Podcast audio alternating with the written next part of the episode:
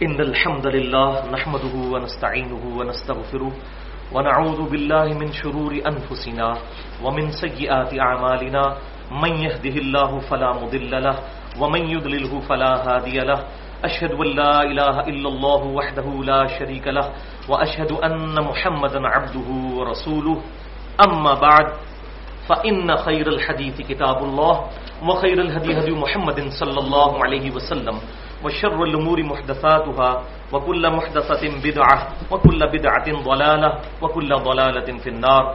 أعوذ بالله السميع العليم من الشيطان الرجيم من همزه ونفثه ونفثه. بسم الله الرحمن الرحيم. رب شرح لي صدري ويسر لي أمري واحلل عقدة من لساني يفقهوا قولي. بسم الله الرحمن الرحيم. إن الله وملائكته يصلون على النبي. يا أيها الذين آمنوا صلوا عليه وسلموا تسليما. اللهم صل على محمد وعلى آل محمد كما صليت على إبراهيم وعلى آل إبراهيم إنك حميد مجيد. اللهم بارك على محمد وعلى آل محمد كما باركت على إبراهيم وعلى آل إبراهيم إنك حميد مجيد. آج ہماری قرآن کلاس نمبر 86 سورت المائدہ میں اس مقام پر پہنچی ہے یعنی آیت نمبر 62 اور 63 جس کے کانٹیکسٹ میں انشاء اللہ تعالی آج ہم رزق حلال کی اہمیت اور پھر اس کی اپوزٹ چیز یعنی رزق حرام، فتنہ مال اور دنیا پرستی کا انجام اور اس کا علاج۔ انشاء اللہ تعالی اس کو ان ڈیٹیل ڈسکس کریں گے۔ اور پھر انشاء اللہ تعالی ہماری یہ گفتگو اہل سنت پاک ڈاٹ کام پر مسئلہ نمبر 51 کے نام سے اپلوڈ ہو جائے گی۔ رزق حرام، فتنہ مال اور دنیا پرستی کا انجام اور اس کا علاج۔ اس ٹاپک کے تحت انشاءاللہ۔ تو آج کی گفتگو دو بڑے حصوں پر مشتمل ہے۔ پورشن نمبر ون میں ہم انشاءاللہ تعالی رزق حرام کی مذمت اور اس کے انجام سے متعلق قرآن و سنت یعنی صحیح احادیث کے دلائل انشاءاللہ سننے کی سعادت حاصل کریں گے۔ سنت وہی ہوگی جو صحیح احادیث کے ساتھ ڈرائیوڈ ہوگی۔ پھر پورشن نمبر ٹو کے اندر ہم حرام خوری کی اصل وجہ یعنی دنیا پرستی اور اس کا سب سے بڑا مظہر، اس کا جو ایپیکس ہے، وہ ہے مال کی محبت، بے جا محبت۔ اس کو انشاءاللہ اللہ تعالی قرآن و سنت کی روشنی میں ڈسکس کریں گے۔ کہ اس کا انجام کیا ہے اور اس کا شرعی علاج کیا ہے۔ کیونکہ اصل مقصد تو اس گفتگو کا یہ ہے کہ آج سے پہلے اگر ہمارے اندر یہ روحانی بیماری موجود ہے تو ہم اس بیماری کی اصلاح کریں۔ اور بھائیوں ایک بات میں شروع میں کر دوں کہ میں نے قرآن پاک کی اسٹڈی کے بعد یہ رزلٹ نکالا ہے کہ قرآن پاک اگر مجھ سے کوئی پوچھے نا کہ قرآن پاک کن دو چیزوں پہ سب سے زیادہ زور دیتا ہے۔ بلکہ پورے قرآن کا تانا بانا اس کے گرد ہے۔ تو اس میں سے پہلی چیز جو ہے، وہ عقیدے سے تعلق رکھتی ہے، وہ عقیدہ توحید ہے۔ اور شرک کی مذمت مذمت، در مذمت در مذمت۔ اور شرک کے بعد اعمال میں سے جس چیز کے اوپر سب سے زیادہ ایمفیسائز کیا گیا ہے قرآن پاک میں، وہ دنیا پرستی اور فتن مال کی محبت، اس کو کنڈیم کیا گیا۔ یعنی یہ دو چیزوں کے گرد پورا قرآن چلتا ہے۔ چاہے انبیاء پر ایمان لانا ہو، انبیاء بھی کیا کرتے ہیں؟ تزکیہ نفس کرتے ہیں۔ کتابوں پر ایمان لانا ہو، کتابیں بھی انسان کا تزکیہ کرتی ہیں۔ اور توحید کے راستے میں چند بڑی رکاوٹوں میں سے ایک رکاوٹ دنیا پرستی اور مال کی بیجا محبت ہے۔ اس لیے یہ بہت اہم ٹاپک ہے اور مجھے بڑے عرصے سے لوگ کہہ رہے تھے کہ اس ٹاپک کو ریکارڈ کروایا جائے کیونکہ اس پہ ہاتھ نہیں ڈالتے۔ اس کی وجہ یہ ہے کہ جو لوگ ہاتھ ڈالنے کی ایبلٹی رکھتے ہیں، وہ خود حرام خوری کر رہے ہوتے ہیں۔ یعنی میرا مراد جو ہے وہ علماء کا طبقہ ہے۔ وہ آج آپ حیران ہوں گے کہ قرآن پاک میں جو حرام خوری پر آیات ہے وہ ہے ہی پرٹیکولر علماء کے بارے میں کہ وہ حرام خور ہے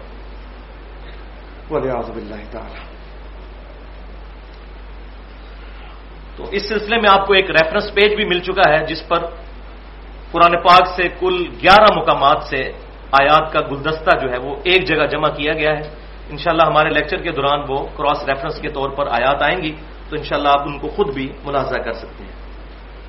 تو اللہ کا نام لے کر شروع کرتے ہیں۔ اعوذ باللہ السمیع العلیم من الشیطان الرجیم، بسم اللہ الرحمن الرحیم سورت المائدہ، آیت نمبر 62 وطرا کثیر من ہم یوسار فل اسم ودوان اور اے محبوب صلی اللہ علیہ وسلم تم ان میں سے اکثریت کو دیکھو گے کہ ان کی ساری کی ساری دوڑ دھوپ جو ہے، کوشش جو ہے، وہ گناہ کے کاموں میں اور زیادتی کے کاموں میں ہے۔ کن کی؟ جن کا کانٹیکس پیچھے سے چل رہا ہے۔ منافقین۔ اور ان میں بھی پرٹیکولر یہود و نصارہ کے علماء۔ جنہوں نے اپنے دل سے تو یہ بات سمجھ لی تھی کہ یہ وہی پیغمبر آخر الزما صلی اللہ علیہ وسلم ہیں جن کی نشانیاں تورات کے اندر موجود ہیں۔ لیکن بغیم بینہم ارج ٹو ڈومینیٹ کی وجہ سے انہوں نے آپ صلی اللہ علیہ وسلم کی دعوت کو قبول کرنے سے انکار کر دیا۔ اور جب دل کسی بات کی گواہی دے دے اور انسان حالات سے مجبور ہو کر اس کی مخالفت کرے، تو پھر انسان کی عقل اور دل کے درمیان ایک جنگ شروع ہو جاتی ہے۔ پھر انسان نہ ادھر کا رہتا ہے نہ ادھر کا، اگر کمزور ہوگا، اگر طاقتور ہوگا اور اپنے جذبات پر کنٹرول رکھنے والا ہوگا، پھر بڑھ چڑھ کر اسلام کو قبول کر لے گا۔ لیکن اگر ذرا سا بھی ڈاواں ڈول ہوا، تو پھر وہ مزبزبین بین ذالک درمیان میں ہی آسیلیٹ کرتا رہے گا، کبھی ادھر کبھی ادھر۔ کھلا اسلام کا انکار بھی نہیں کرے گا اور اقرار بھی نہیں کرے گا۔ ایسے کوئی کہتے ہیں منافق۔ تو منافقت آج میرا ٹاپک نہیں، اس میں میری الگ سے چالیس منٹ کی گفتگو اہل سنت پاک ڈاٹ کام پر رکھی ہوئی ہے۔ مسئلہ نمبر چونتیس کے نام سے منافق کی تعریف۔ اس کی وجوہات، اس کی نشانیاں اور منافقت کا علاج۔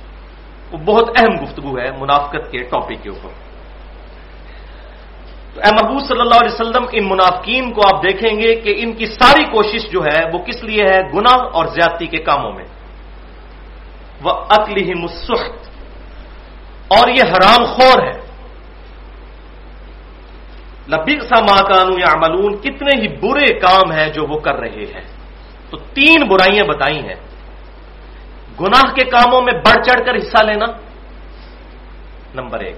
نمبر دو، زیادتی کے کاموں میں بڑھ چڑھ کر حصہ لینا۔ اور پھر اس کا ایپیکس ہے، حرام خور ہے۔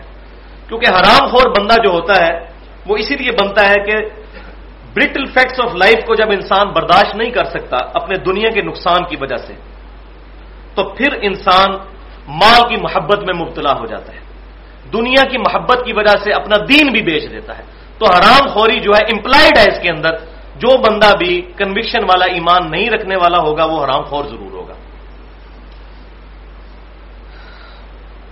اب اگلی آیت میں اللہ تعالیٰ نے ٹانٹ کیا ہے، تانا دیا ہے ان کے علماء کو۔ لولا ربانی یون اول اخبار تو کیوں نہیں روکتے ان یہودیوں کے اللہ والے ربانی یون اللہ والے، جو کہلواتے ہیں اپنا۔ ول اخبار اور علماء۔ ان قولہم الاسم ان کو گناہ کی بات سے۔ وہ اقلہم السخت اور حرام خوریوں سے۔ علماء کا یہ کام ہے کہ ان کو روکیں۔ علماء کیسے روکیں؟ علماء خود حرام خور ہے لبی سما کانو یسنعون کتنے ہی برے کرتوت ہیں وہ جو کر رہے ہیں۔ اور یہی آیت بیسیکلی امر بالمعروف و نہیں رن ملکر کے اعتبار سے سیدنا حسین ابن علی رضی اللہ تعالیٰ عنہما کے قیام کی بنیاد بھی ہے۔ اسی پر میں نے وہ لیکچر بھی دیا ہے۔ حسینیت اور یزیدیت کا تحقیقی جائزہ۔ اور اب اس کی ایکسٹینشن بھی آ چکی ہے۔ فکر حسین تحریک خلافت کی روح ہے۔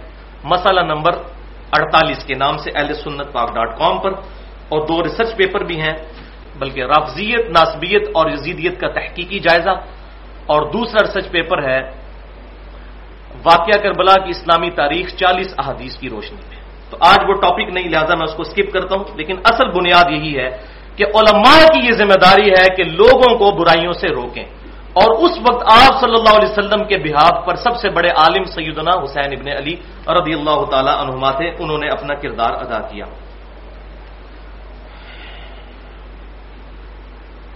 تو یہ آئے سورت المائدہ کی سکسٹی ٹو اور سکسٹی تھری۔ اب اس کی ایکسپلینیشن میں سورت بکرا کی آیت نمبر ایک سو چوہتر اور ایک سو پچہتر۔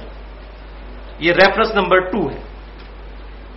ان الزین یکتمون ما انزل اللہ من الکتاب بے شک وہ لوگ جو کہ چھپا لیتے ہیں اس میں سے جو اللہ نے کتاب میں سے نازل کیا۔ یعنی کتاب کون سی؟ لوہے محفوظ۔ اس میں سے ہی تورات اتری، اسی میں سے انجیل اتری، اسی میں سے ہی باقی آسمانی کتابیں اور ہمارا یہ فائنل ٹیسٹیمنٹ قرآن پاک بھی اسی میں سے اترا۔ یعنی کیا چھپاتے تھے آپ صلی اللہ علیہ وسلم کی نشانیاں جو تورات کے اندر اولڈ ٹیسٹیمنٹ میں بھی موجود تھیں اور انجیل نیو ٹیسٹیمنٹ میں بھی میں کافی دفعہ بیان کر چکا ہوں، لیکن آج مان نہیں اس کو ڈسکس کرنے کا۔ وہ یش ترون بھی سمن کلیلا اور اس سے پھر کمائی کرتے ہیں چند دنیا کے ٹکے۔ چند پیسوں اور روپوں کی خاطر تھوڑے سے مال کے عوض وہ اپنا دین بیچ دیتے ہیں اور حق بات چھپا لیتے ہیں۔ اس میں وہ کیا کرتے تھے؟ کہ جب کوئی امیر آدمی جرم کرتا تھا تو اس کے جرم پر پردہ ڈالنے کے لیے پیسے لے کر فتوا دے دیتے تھے کہ نہیں نہیں، ان کے لیے یہ سزا نہیں ہے۔ آج بھی ہمارے علماء یہی کرتے ہیں۔ پیسے دیں ان کو فتوا اپنی مرضی کا لے لیں۔ اور کوئی ایسا ایشو نہیں جس پر کوئی نہ کوئی عالم اس کے جواز کا فتوا نہ دے دے، چاہے پوری دنیا کے علماء اس کے خلاف چیخ رہے ہوں۔ الا یا قلون فی بتون النار۔ اب یہ آگے اللہ تعالی کی طرف سے گاڑا فتوا کہ یہ لوگ جو اللہ کی آیات میں سے چھپا کر پیسے کما رہے ہیں بیسیکلی یہ اپنا پیٹ دوزخ کی آگ سے بھر رہے ہیں۔ بولے آزب اللہ تعالی۔ لیکن یہ آگ دنیا میں نہیں جلائے گی۔ میں پہلے بھی کئی دفعہ عرض کر چکا کہ دنیا میں صرف فزیکل لاز ایکٹیو ہے اگر کوئی شخص اپنی زبان پر کوئلے کا انگارہ رکھ لے تو زبان جل جائے گی، لیکن زبان سے جھوٹ بولے زبان نہیں جلے گی۔ اگر کوئی شخص کوئی ایسی سخت چیز کھا لے کہ جس سے پیٹ میں درد ہو تو پیٹ میں درد ہوگا، لیکن اگر کسی یتیم کا مال کھا لے تو اس کے پیٹ میں درد نہیں ہوگا۔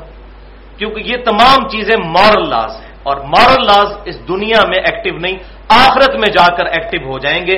جس طرح دنیا میں زبان پر انگارہ رکھنے سے آگ جل جاتی ہے، بالکل اسی طریقے سے جن لوگوں نے دنیا میں کسی کا مال نہ حق کھایا ہوگا، قیامت والے دن یہی مال ان کے پیٹ کی آگ بن جائے گا۔ اللہ تعالیٰ چاہے تو ہر چیز پر قادر ہے۔ اسی مال کو وہ ایکٹیو کر دے گا جو دنیا میں ڈومنٹ پوزیشن میں ہے، آخرت میں ایکٹیو ہو جائے گا، یہی مور اللہ بولے آزب اللہ تعالیٰ ولا یو اللہ اللہ تعالیٰ فرما رہا ہے، اللہ ان سے کلام بھی نہیں ان حرام خوروں سے کرے گا۔ یوم القیامہ، قیامت کے دن، ولا یو اور نہ ہی ان کو پاک کرے گا۔ ولہم عذاب علیم اور ان کے لیے دردناک عذاب ہے۔ دردناک عذاب۔ الذین اشتروا الضلالۃ اولئک الذین اشتروا الضلالۃ بالهدى۔ کتنا درد ہے اس بات میں۔ ان لوگوں نے تو خرید لی ہے گمراہی، ہدایت اپنے ہاتھوں سے دے کر۔ ول آزاد بل اور عذاب خرید لیا ہے مغفرت کے بدلے میں۔ چاہیے تھا کہ مغفرت لیتے اور ہدایت لیتے، لیکن انہوں نے الٹ کیا۔ گمراہی خرید لی اور اللہ کا عذاب خرید لیا۔ فما اسبر نار تو اللہ تعالیٰ فرماتا ہے، کتنا صبر ہے ان کا آگ کے معاملے میں۔ کتنا صبر ہے ان کے اندر کہ آگ پیٹ میں بھرنے کے لیے تیار ہو رہے ہیں۔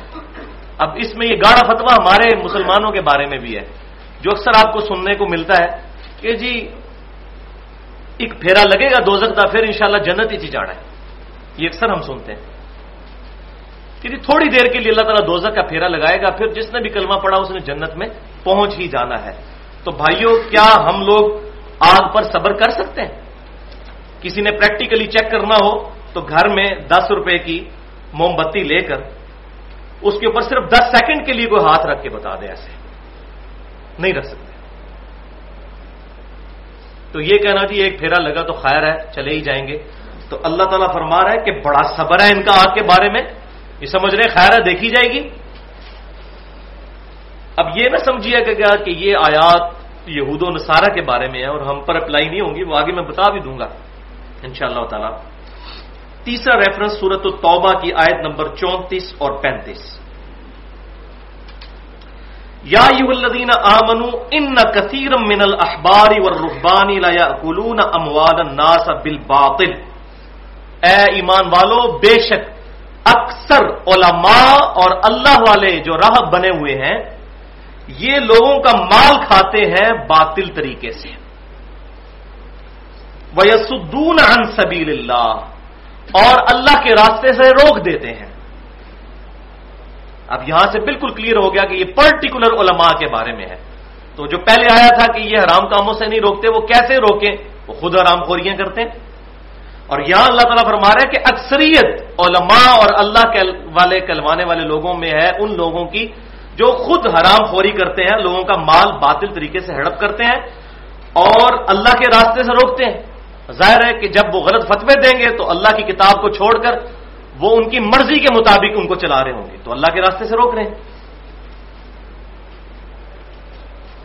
ولدین یک نیزون یک نیزون والفضہ اور ان کی نشانی یہ ہے کہ یہ جمع کرتے ہیں سونا اور چاندی۔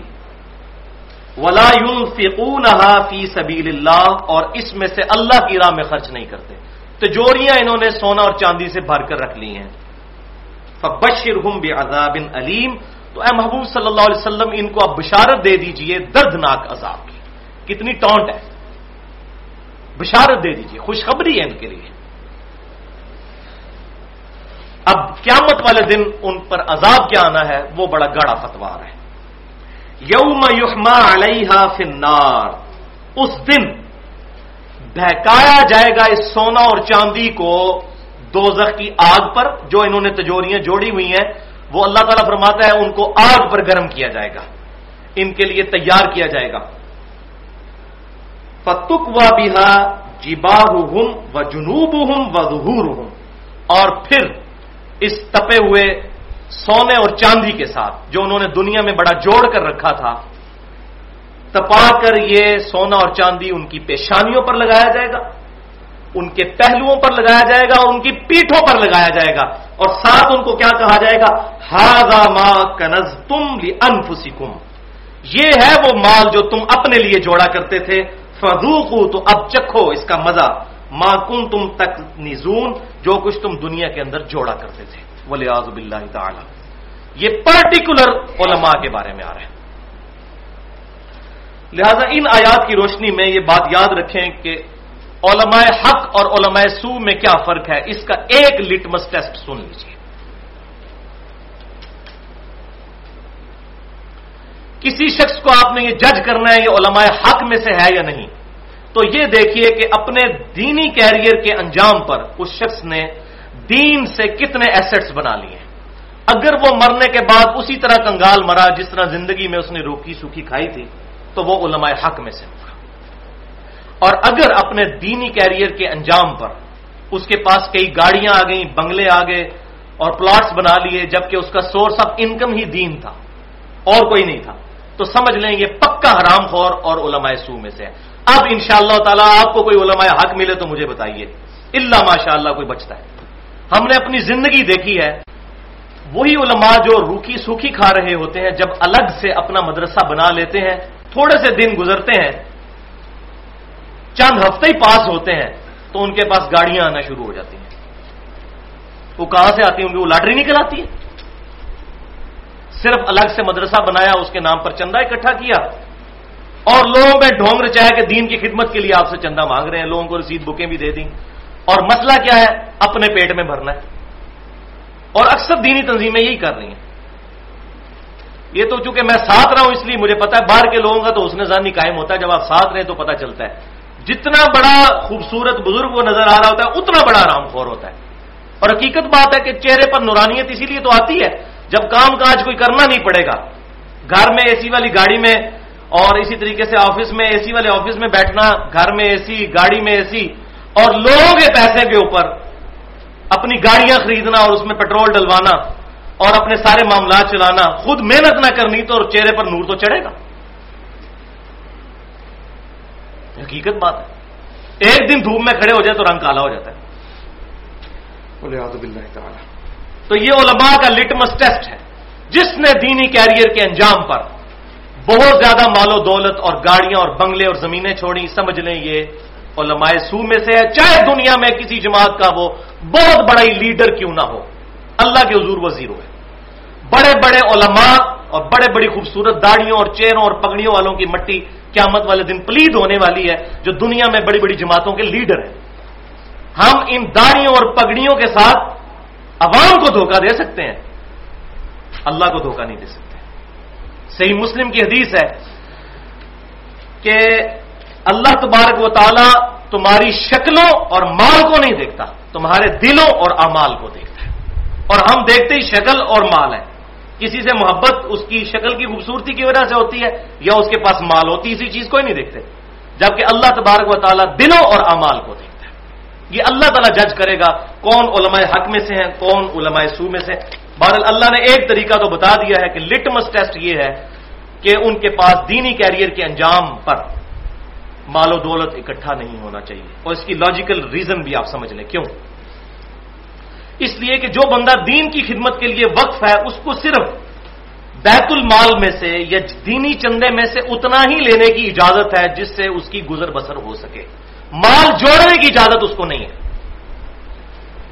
ہاں اس کے برعکس اگر کوئی اور بندہ ہے جس نے دین کو سورس آف انکم نہیں بنایا ہوا، وہ اپنا کاروبار کرتا ہے، وہ چاہے کروڑوں جوڑے۔ اگر زکات دیتا ہے تو جائز ہے، کیونکہ وہ اپنی محنت سے کما رہا ہے۔ اس نے تو پہلے ہی ڈسیزن کیا تھا کہ میں اپنے آپ کو دین کے لیے وقف کر رہا ہوں۔ سیدنا ابو بکر صدیق رضی اللہ تعالی عنہ ہو صحیح بخاری کے اندر آتا ہے، جب خلیفہ بنائے گئے تو سامان اٹھا کر بازار میں چلنے لگے۔ صحابہ نے عرض کی، امیر المومنین، اگر آپ بازار میں جائیں گے تو حکومت کے معاملات کون چلائے گا؟ تو انہوں نے کہا کہ میں اپنی آل اولاد کو بھوکا مرنے کے لیے چھوڑ دوں۔ تو پھر صحابہ نے مشورہ کر کے ان کے لیے وظیفہ مقرر کیا بیت المال سے۔ اور کتنا جو ایک عام غریب مہاجر کا وظیفہ تھا۔ کروڑ پتی نہیں۔ ارب پتی نہیں۔ کہ جتنا بڑا لیڈر ہے، اگر ملک کا امیر ہے تو اس کے لیے اتنی بڑی گاڑی ہیں، اگر صوبے کا امیر ہے تو اس کے لیے یہ والی گاڑی، اگر ضلع کا امیر ہے تو یہ والی گاڑی۔ یہ سیدنا مکر صدیق سے بڑھ کر کون ہو سکتا تھا؟ نبی صلی اللہ علیہ وسلم کے بعد اس امت میں سب سے بڑھ کر اگر کسی کا مرتبہ ہے تو سیدنا امیر المومنین ابو بکر صدیق رضی اللہ تعالیٰ کا نام ان صحابہ کے لینے اور کرتوت آرام خوروں والے۔ اور پھر کہنا کہ دین کی خدمت کر رہے ہیں۔ تو یہ بات سمجھ لیجیے عام آدمی میں اور دیندار آدمی میں یہ فرق ہے۔ دیندار آدمی نے چونکہ اپنے لیے دین کو چوائس کی ہے، چوپڑیاں نالے دو دو کہ وہ آخرت بھی لے گا اور دنیا میں بھی کھائے گا، نہیں۔ اس نے تو اللہ کے لیے ڈسائڈ کیا کہ میری زندگی اب دین کے لیے وقف ہے۔ میں دینی چندے میں سے اتنا ہی لوں گا کہ میرے روح اور جسم کا رشتہ برقرار ہے وہ آگے حدیثیں بھی آ جائیں گی بخاری مسلم سے۔ مال جوڑنے کی اس کو اجازت کہاں سے مل گئی ہے کہ مال جوڑتا پھرے؟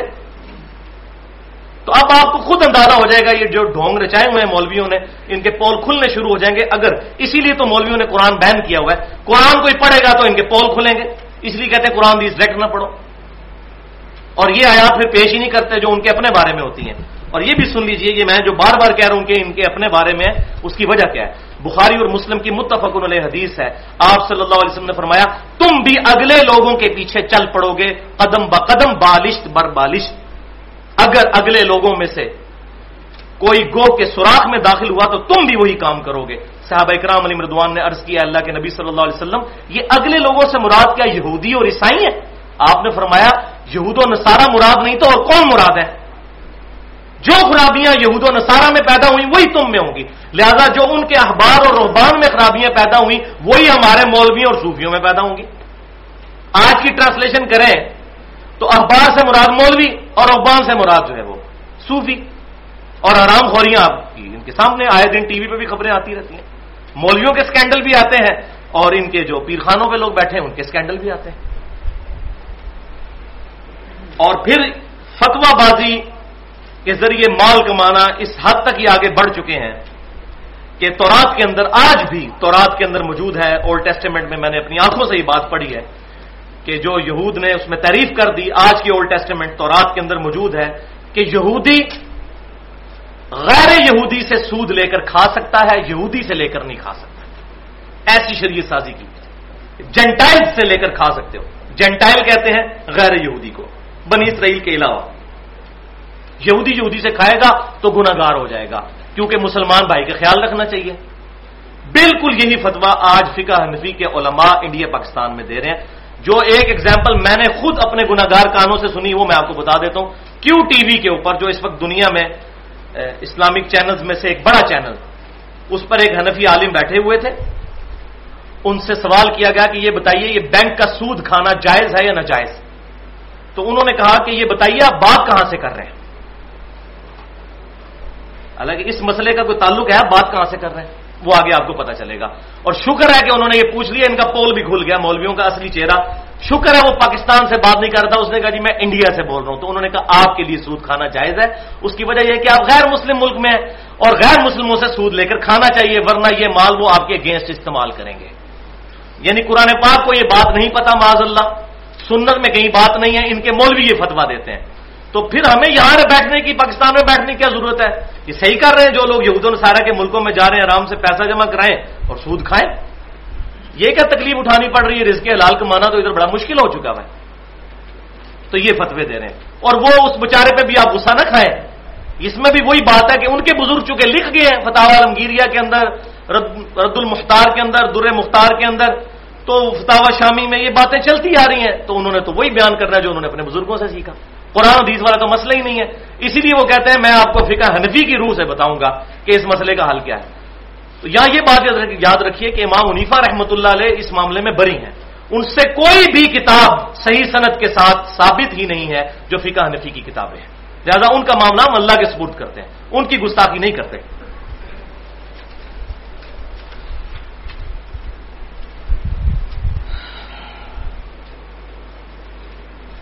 یہ تو ہو گیا دین کا معاملہ کہ لوگ حرام خوریوں پر خود بھی چلتے ہیں اور لوگوں کو بھی پیسے لے کر فتوے دیتے ہیں پرٹیکولر علماء۔ اور لوگوں کا اس کے برس کیا حال ہے؟ کہ وہ دین کے مسلوں میں تو اندھا دھند پیروی کر رہے ہیں اپنے اپنے فرقے کے بزرگوں کی۔ اور یہ نہ سمجھیں کہ یہ بولیں کیونکہ انہی لوگوں کو جب کوئی دنیا کا کام پڑتا ہے، تو سارے مولوی مل کے بھی ان کو دھوکہ نہیں دے سکتے۔ مثال کے طور پر کوئی شخص جس کی لمبی سی داڑھی ہو، لمبی سی پگڑی پہنی ہوئی ہو، بڑا نورانی چہرہ ہو، وہ ان کو پانچ روپے کی چیز اگر پانچ سو میں فروخت کرے تو اس کو یہ نہیں کہیں گے کہ ماشاء اللہ بہت اچھا کر رہے ہیں آپ، کتنا خوبصورت چہرہ ہے۔ اتنا خوبصورت چہرے والا جھوٹ کیسے بول سکتا ہے کہ دھوکے میں چیز مجھے دے دے؟ وہاں کہیں گے داڑھی اور پگڑی رکھ کے جھوٹ بولتا ہے۔ میڈ ان چائنا چیز میڈ ان جاپان کہہ کے بیچ رہا ہے۔ تجھے شرم نہیں آتی داڑھی رکھ کر؟ لیکن وہی داڑھی والا اس کو جب دین کا غلط مسئلہ بتاتا ہے کہتا ہے نہیں جی دیکھیں جی اتنا خوبصورت چہرہ نورانی چہرہ غلط بات کر سکتا ہے جی۔ یہ دوگلی پالیسی۔ تو میں تو اس میں بالکل ننگی بات کرتا ہوں بھائی۔ کہ مجھ سے آگے کو پوچھتا ہے تو میں کہتا ہوں بھائی، آپ کا علاج ہے۔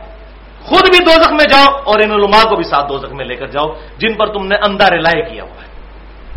کیونکہ دنیا کے معاملے میں دھوکہ نہیں کھاتے۔ یہی وجہ ہے کہ ہم نے، اصل بات جو اس کے اندر ہے وہ یہی ہے کہ دنیا کو ہم نے اہمیت دی ہوئی ہے ایمان کے مقابلے۔ جہاں ہمارے ایمان اور دین کا نقصان ہو رہا ہو، وہاں ہم کوئی پرواہ نہیں کرتے اور اندھا دھندی جی فلاں مفتی صاحب نے اسلامک بینکنگ پہ فتوا دے دیا ہے۔ حالانکہ جس مفتی نے فتوا دیا ہے، اس کے اپنے مقبہ فکر کے درجنوں مفتیوں نے کہا ہے کہ اسلامک بینکنگ جو پاکستان میں رائج ہے، یہ سود پہ ہے۔ اسلامک نہیں ہے۔ ان کی بات نہیں سنیں گے اس کی۔ تو اصل میں اندر سے خود بات ماننی ہے کہ دل کی دلچسپی جو ہے وہ مال کھانے کی طرف ہے، اس لیے فتوا مان لیں گے۔ اور وہی مولوی اگر مکر جائے گا، پھر کسی اور مولوی سے فتوا لے لیں گے جا کے۔ تو جہاں دین کا نقصان ہو رہا ہے، وہاں آنکھیں بند کر کے لائے اور جہاں دنیا کا نقصان ہو رہا ہے، وہاں تو نہیں، نہ داڑھی والا پھر نظر آئے گا، نہ پگڑی والا۔ میں کہتا ہوں، پرانا بزرگ بھی اٹھ کے نہ غلط مشورہ دینا، اس کو بھی کہیں گے، تنو ایسی وہمی بزرگ مندر ہے۔ تو تو دھوکھے باز ہے۔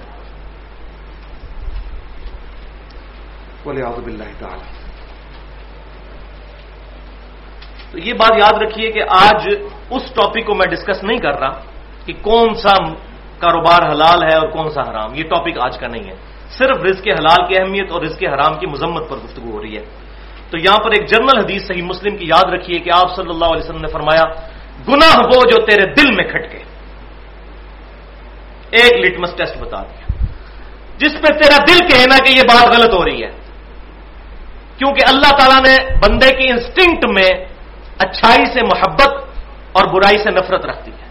اسی لیے میں کہتا ہوں کہ ہالی ووڈ کی فلم کے اینڈ پہ بھی سچائی کی جیت دکھائی جاتی ہے اور جھوٹ کی شکست دکھائی جاتی ہے۔ کیوں؟ کہ ہماری انسٹنکٹ میں یہ بات ہے کہ سچ بولنا اچھا ہے اور جھوٹ بولنا برا ہے۔ کسی کو دھوکہ دینا بری بات ہے اور کسی کے ساتھ خیر خواہی کرنا اچھی بات ہے۔ اس کے لیے کوئی کتاب پڑھنے کی ضرورت نہیں ہے۔ یہ ہماری جبلت میں چیز داخل ہے۔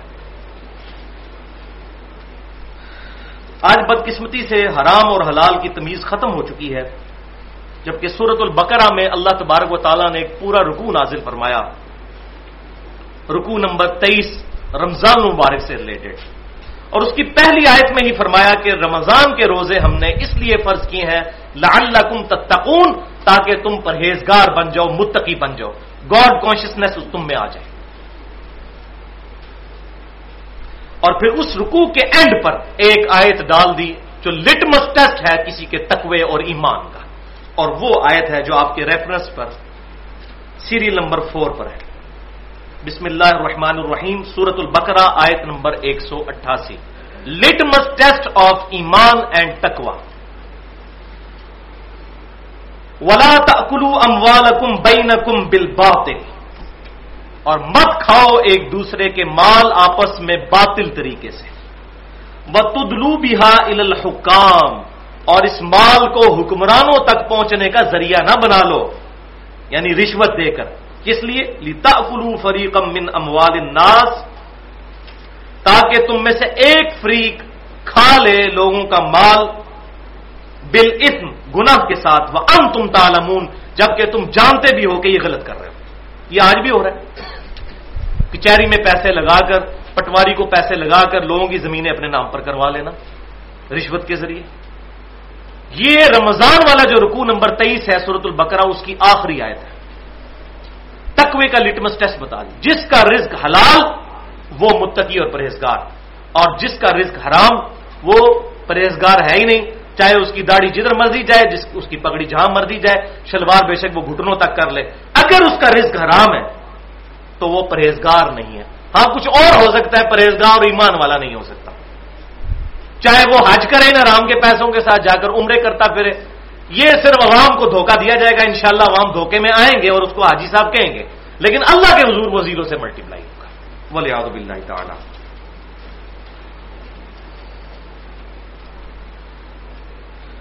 اسی کانٹیکسٹ میں پانچ صحیح احادیث ان شاء اللہ تعالی میں بیان کروں گا تاکہ معاملہ بالکل کھل کر ہمارے سامنے آ جائے۔ پہلی حدیث صحیح بخاری سے ہے کہ آپ صلی اللہ علیہ وسلم نے فرمایا، ایک زمانہ آئے گا کہ آدمی اس بات کی پرواہ نہیں کرے گا کہ اس کا رزق حلال طریقے سے آ رہا ہے یا حرام طریقے سے آ رہا ہے۔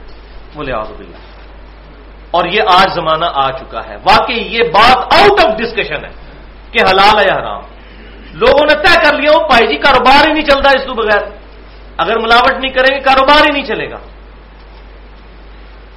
دوسری حدیث صحیح مسلم میں ہے کہ آپ صلی اللہ علیہ وسلم ایک دن بازار سے گزر رہے تھے تو اناج کا ڈھیر لگا ہوا تھا بکنے کے لیے۔ آپ صلی اللہ علیہ وسلم نے اپنا مبارک ہاتھ اس ڈھیری میں داخل کیا، اس ہاتھ پر نمی لگ گئی۔ آپ صلی اللہ علیہ وسلم نے فرمایا، اور یہ کیا ہے؟ تو صحابی رضی اللہ تعالیٰ نے عرض کیا، اللہ کے رسول صلی اللہ علیہ وسلم، رات کے وقت بارش ہوئی تھی، اس کی وجہ سے اس گندم میں نمی آ گئی ہے۔ تو آپ صلی اللہ علیہ وسلم جلال میں اور فرمایا کہ اس کو تم نے اوپر کر کے کیوں نہیں رکھا تاکہ لوگوں کو مال کا عید بھی پتا چل جاتا؟ اور پھر آپ نے وہاں پر ارشاد فرمایا صلی اللہ علیہ وسلم کہ جس نے لوگوں کو دھوکہ دینے کے لیے ملاوٹ کی، وہ ہم میں سے ہے ہی نہیں۔ بولے آزب تعالی تیسری حدیث بھی صحیح مسلم میں ہے۔ آپ صلی اللہ علیہ وسلم نے فرمایا، جو ذخیرہ اندوزی کرتا ہے، وہ پکا فاسق ہے۔ پکا گناگار ہے وہ شخص جو بلیک مارکیٹنگ کر لیتا ہے۔ ذخیرہ اندوزی کر لیتا ہے۔ مثال کے طور پر مارکیٹ سے سارا آلو اٹھا لیا۔ آلو کی قلت ہوگی منڈی میں۔ تو اب ظاہر ہے کہ لوگوں کی بنیادی ضرورت ہے، آلو، پیاز، اسی طرح کی چیزیں۔ اور پھر ان کو مہنگے داموں مارکیٹ میں بیچنا۔ اور یہ کہنا کہ میں تو اپنی کمائی کر رہا ہوں۔ میں تو آلو بیچ کر پیسے کما رہا ہوں، تو ایسی کمائی بھی حرام ہے۔ آپ صلی اللہ علیہ وسلم نے واضح طور پر ذخیرہ دوزی کے بارے میں ارشاد فرما دیا چوتھی حدیث سنن ابن ماجہ میں ہے۔ آپ صلی اللہ علیہ وسلم نے فرمایا، جس شخص نے بھی ذخیرہ اندوزی کر کے لوگوں کا غلہ روک لیا اب آ رہی اللہ تعالی کی طرف سے سزا تو اللہ تبارک و تعالیٰ اسے جزام اور افلاس کے مرض میں مبتلا کر دے گا۔ بولے آزب تعالی۔ جزام کا مرض کہ جسم پر مختلف قسم کے داغ بن جانا۔ کوئی بھی بیماری لگ سکتی ہے اس قسم کی۔ اور دوسرا، اس پر افلاس مقرر ہو غربت مسلط ہوتی اور یہی وجہ ہے کہ کروڑوں کمائیں گے لیکن پوری نہیں پڑے۔ گھر میں کوئی ایسا بیمار ہوگا جس پر لاکھوں روپیہ لگ جائے گا مہینے کا؟ یہ ہوتا ہے، آپ دیکھیں۔ مجھے پرسنلی کئی لوگ ایسے ملے ہیں جو بتاتے ہیں کہ رام خوری کے ذریعے پیسہ کمایا لیکن دگنا نکل گیا۔ اور بیماریاں بھی مسلط ہیں۔ کروڑوں اربوں کے مالک ہیں، لیکن ان کی خوراک کیا ہے؟ دو ٹوسٹ کھاتے ہیں، صبح کو دو شام کو۔ بریانی کی پلیٹ نہیں کھا سکتے، چنا چاٹ نہیں کھا سکتے۔ زبان کا چسکا جو ایک عام غریب آدمی لے سکتا ہے وہ نہیں لے سکتے۔ یہ ان کے اوپر ایسی بیماری مسلط ہو جاتی ہے۔ کمایا اتنا کچھ لیکن خود اپنی جان پر نہ لگا سکے۔ پانچویں حدیث بہت کریٹیکل ہے اس کانٹیکسٹ میں۔ وہ صحیح مسلم کی ہے۔ بہت کریٹیکل حدیث ہے۔ کہ آپ صلی اللہ علیہ وسلم نے فرمایا کہ ایک آدمی دور دراز سے آتا ہے پرانگا بال جسم پر مٹی لگی ہوئی یعنی اس کی حالت اور اس کا گیٹ اپ ایسا ہوتا ہے کہ ایک عام آدمی بھی اس پر ترس کھا جائے۔ اور ہاتھ لمبے کر کے دعا کرتا ہے، یا رب یا رب یا رب۔ لیکن وہ دعا اس حال میں کر رہا ہوتا ہے کہ اس کا کھانا حرام کا ہوتا ہے، اس کا پینا حرام سے ہوتا ہے، اس کا لباس حرام سے ہوتا ہے، اس کا جسم حرام کی خوراک سے پروان چڑھتا ہے۔ اللہ تعالیٰ ایسے کی دعا کیوں کر قبول کرے گا؟ کہ جس کا جسم حرام پر پروان چڑھا ہو۔ دعائیں قبول نہ ہونے کی ایک بڑی وجہ بلکہ سب سے بڑی وجہ حرام ہو رہی ہے۔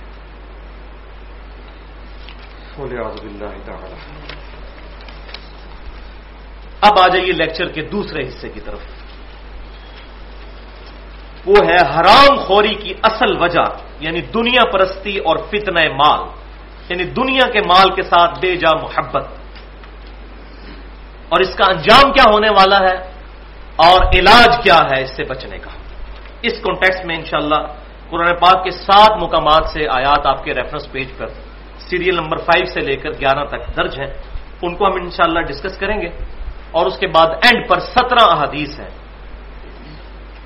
وہ انشاءاللہ تعالی اللہ ایک ایسا ذخیرہ ہے احادیث کا کتاب الرقاق میں سے اور کتاب الزہد میں سے جو مختلف کتابوں سے میں نے الحمدللہ محنت کر کے ایک انٹلیکچل ترتیب کے ساتھ جمع کیا ہے، وہ انشاءاللہ ڈسکس کر کے اس پہ لیکچر ہمارا مکمل ہوگا۔ پہلے ان آیات کو پڑھ لیتے ہیں تزکیہ نفس کے حوالے سے، کیونکہ اصل مقصد انبیاء کا، دنیا میں آنے کا، وہ انسانوں کا تزکیہ کرنا ہے، انسانوں کے دلوں کو پاک کرنا ہے۔ نبی صلی اللہ علیہ وسلم کا منصب بھی کم از کم قرآن پاک میں چار دفعہ بیان ہوا۔ یتل علیہم آیات ہی و ذکی و المحم الکتاب الحکمہ و امکان من قبل الفی مبین یہ محبوب صلی اللہ علیہ وسلم لوگوں پر اللہ کی آیات تلاوت کرتے ہیں، اس کے ذریعے ان کا تزکیہ کرتے ہیں اور ان کو کتاب و حکمت کی تعلیم دیتے ہیں۔ اور بے شک اس سے پہلے یہ لوگ کھلی گمراہی میں تھے۔ کون؟ صحابہ اکرام علی مردوں لیکن وہ خوش نصیب سے قرآن آنے کے بعد کھلی گمراہی میں نہیں رہے۔ لیکن ہم قرآن آنے کے بعد بھی کھلی گمراہی میں ہیں، کیونکہ قرآن پاک پڑھتے کوئی نہیں۔ آپ کے ریفرنس پیج پہ سیریل نمبر فائیو پہ. اعوذ باللہ من الشیطان الرجیم، بسم اللہ الرحمن الرحیم. سورت العلی کی آیت نمبر چودہ سے لے کر انیس تک. قد افلح من تزکا. بے شک فلاح پا گیا وہ انسان جس نے تزکیہ کر لیا. جو پاک ہو گیا جس نے اپنے دل کو دنیا کی محبت سے پاک کر دیا، دنیا کی آلودگی سے پاک کر کے اللہ اور اس کے محبوب صلی اللہ علیہ وسلم کی محبت اور آخرت کی محبت اپنے دل میں سما لی وہ زکر رسم ربی ہی اور اس نے اپنے رب کا نام لے کر نماز پڑھی۔ یہ آیت بھی اس چیز کا ثبوت ہے کہ نماز کا آغاز اللہ اکبر سے کرنا چاہیے۔ اللہ کا نام لے کر۔ لیکن اصل مسئلہ کیا ہے؟ بل تو سیرون الحیات دنیا یہ ہے کانٹے کی بات۔ لیکن تم دنیا کی زندگی کو ترجیح دیتے ہو، دنیا کو پرائورٹی دیتے ہو۔ اصل مرض تمہارا پاکیزہ نہ ہونے کا برس اور پلید رہنے کی وجہ وہ ہے دنیا کی بے جا محبت۔ تم دنیا کی زندگی کو ترجیح دیتے ہو۔ بل آخرت خیروں و ابقا، جبکہ آخرت کی زندگی بہتر بھی ہے اور باقی بھی رہنے والی ہے۔ خالی دنیا سے بہتر نہیں ہے، دنیا تو ختم ہو جائے گی، آخرت کی زندگی باقی بھی رہنے والی ہے۔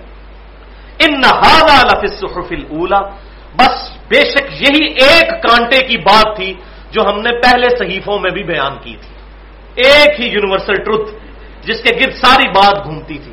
جو میں نے لیکچر کے شروع میں کہا کہ توحید اور شرک کی مذمت، یہ کتابوں کا مرکزی ٹاپک اور دوسرے نمبر پہ اگر کوئی ٹاپک ہے تو دنیا کی بیجا محبت، مال کی محبت، اس کو کنڈیم کیا گیا ہے۔ اور یہ ثبوت ہے میری اس بات کا کہ اللہ تعالیٰ فرما رہا ہے ان نہ بے شک یہی ایک کانٹے کی بات تھی پچھلے صحیفوں میں بھی۔ صحف ابراہیم و موسا چاہے وہ سیدنا ابراہیم علیہ السلام کے صحائف تھے، ان کی کتابیں تھیں، یا سیدنا موسا علیہ السلام کے صحائف تھے۔ ایک ہی کانٹے کی بات تھی جس کے گرد ساری بات گھوم رہی تھی کہ آخرت کی زندگی اصل میں زندگی ہے، دنیا کی زندگی باقی رہنے والی نہیں ہے۔ اس کے بعد ریفرنس نمبر سکس سورت العنکبوت، آیت نمبر چونسٹھ۔ وما ہل حیات دنیا اللہ لعب اور دنیا کی زندگی تو نہیں ہے، مگر کھیل اور تماشا۔ جس طرح کھیل اور تماشے میں ٹائم گزرنے کا پتہ نہیں چلتا، بالکل اس طریقے سے دنیا کی زندگی گزر جاتی ہے۔ ان دار الآخرت الحیوان اور بے شک آخرت کا گھر ہی زندگی ہے، وہی رہنے کی جگہ ہے، وہی حقیقی زندگی ہے۔ لو کانو یا کاش تم یہ بات جان لیتے۔ کاش جان لیتے۔ یہ کانٹے کی بات۔ کتنا درد ہے وڈ ڈیٹ کاش جان لیتے۔ اللہ تبارک و تعالیٰ کتنا ہمدرد ہے اپنی مخلوق کا۔ اللہ تعالیٰ نے آخرت سے پہلے ہی اپنی کتابوں اور پیغمبروں کے ذریعے یہ بات ہم تک پہنچا دی۔ الحمدللہ۔ ریفرنس نمبر سیون سورت الحدید کی آیت نمبر بیس۔ اور یہ میں سمجھتا ہوں کہ اسی سورہ الانکبوت کی آیت نمبر چونسٹھ میں جو چیز بیان ہوئی، اسی کو ایکسپلور کیا گیا ہے سورت الحدید کی آیت نمبر بیس میں۔ لمو انمل حیات دنیا لائبوں اللہ جان لو کہ بے شک دنیا کی زندگی تو ہے کھیل اور تماشا۔ لائب کہتے ہیں عام کھیل کو، اور لو اس کھیل کو کہتے ہیں کہ جس میں شعور بھی شامل ہو۔ جو انسان پختہ عمر میں کرتا ہے، جس کو آپ سمجھ لیں جس میں شہوت کا جذبہ بھی شامل ہو، اس کھیل کو کہتے ہیں لہ وزینتم و تفاخرم بینکم اور یہ آرائش ہے دنیا کی زندگی اور تمہارا آپس میں ایک دوسرے پر فخر جتانا کہ کون آگے نکلتا ہے دنیا کی زندگی میں۔ یہ سب کچھ ہو رہا ہے۔ بتکاسر فل اموال ول اولاد اور تمہارا مال کی طلب میں اور اولاد کی طلب میں ایک دوسرے سے آگے بڑھ جانا۔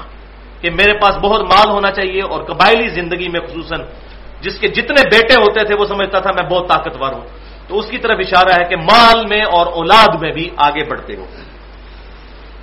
اب یہ جو ہیومن لائف سائیکل ہے، اس کو اللہ تعالیٰ نے کمپیئر کروایا ہے کہ یہ تمہارا صرف لائف سائیکل ایسا نہیں ہے۔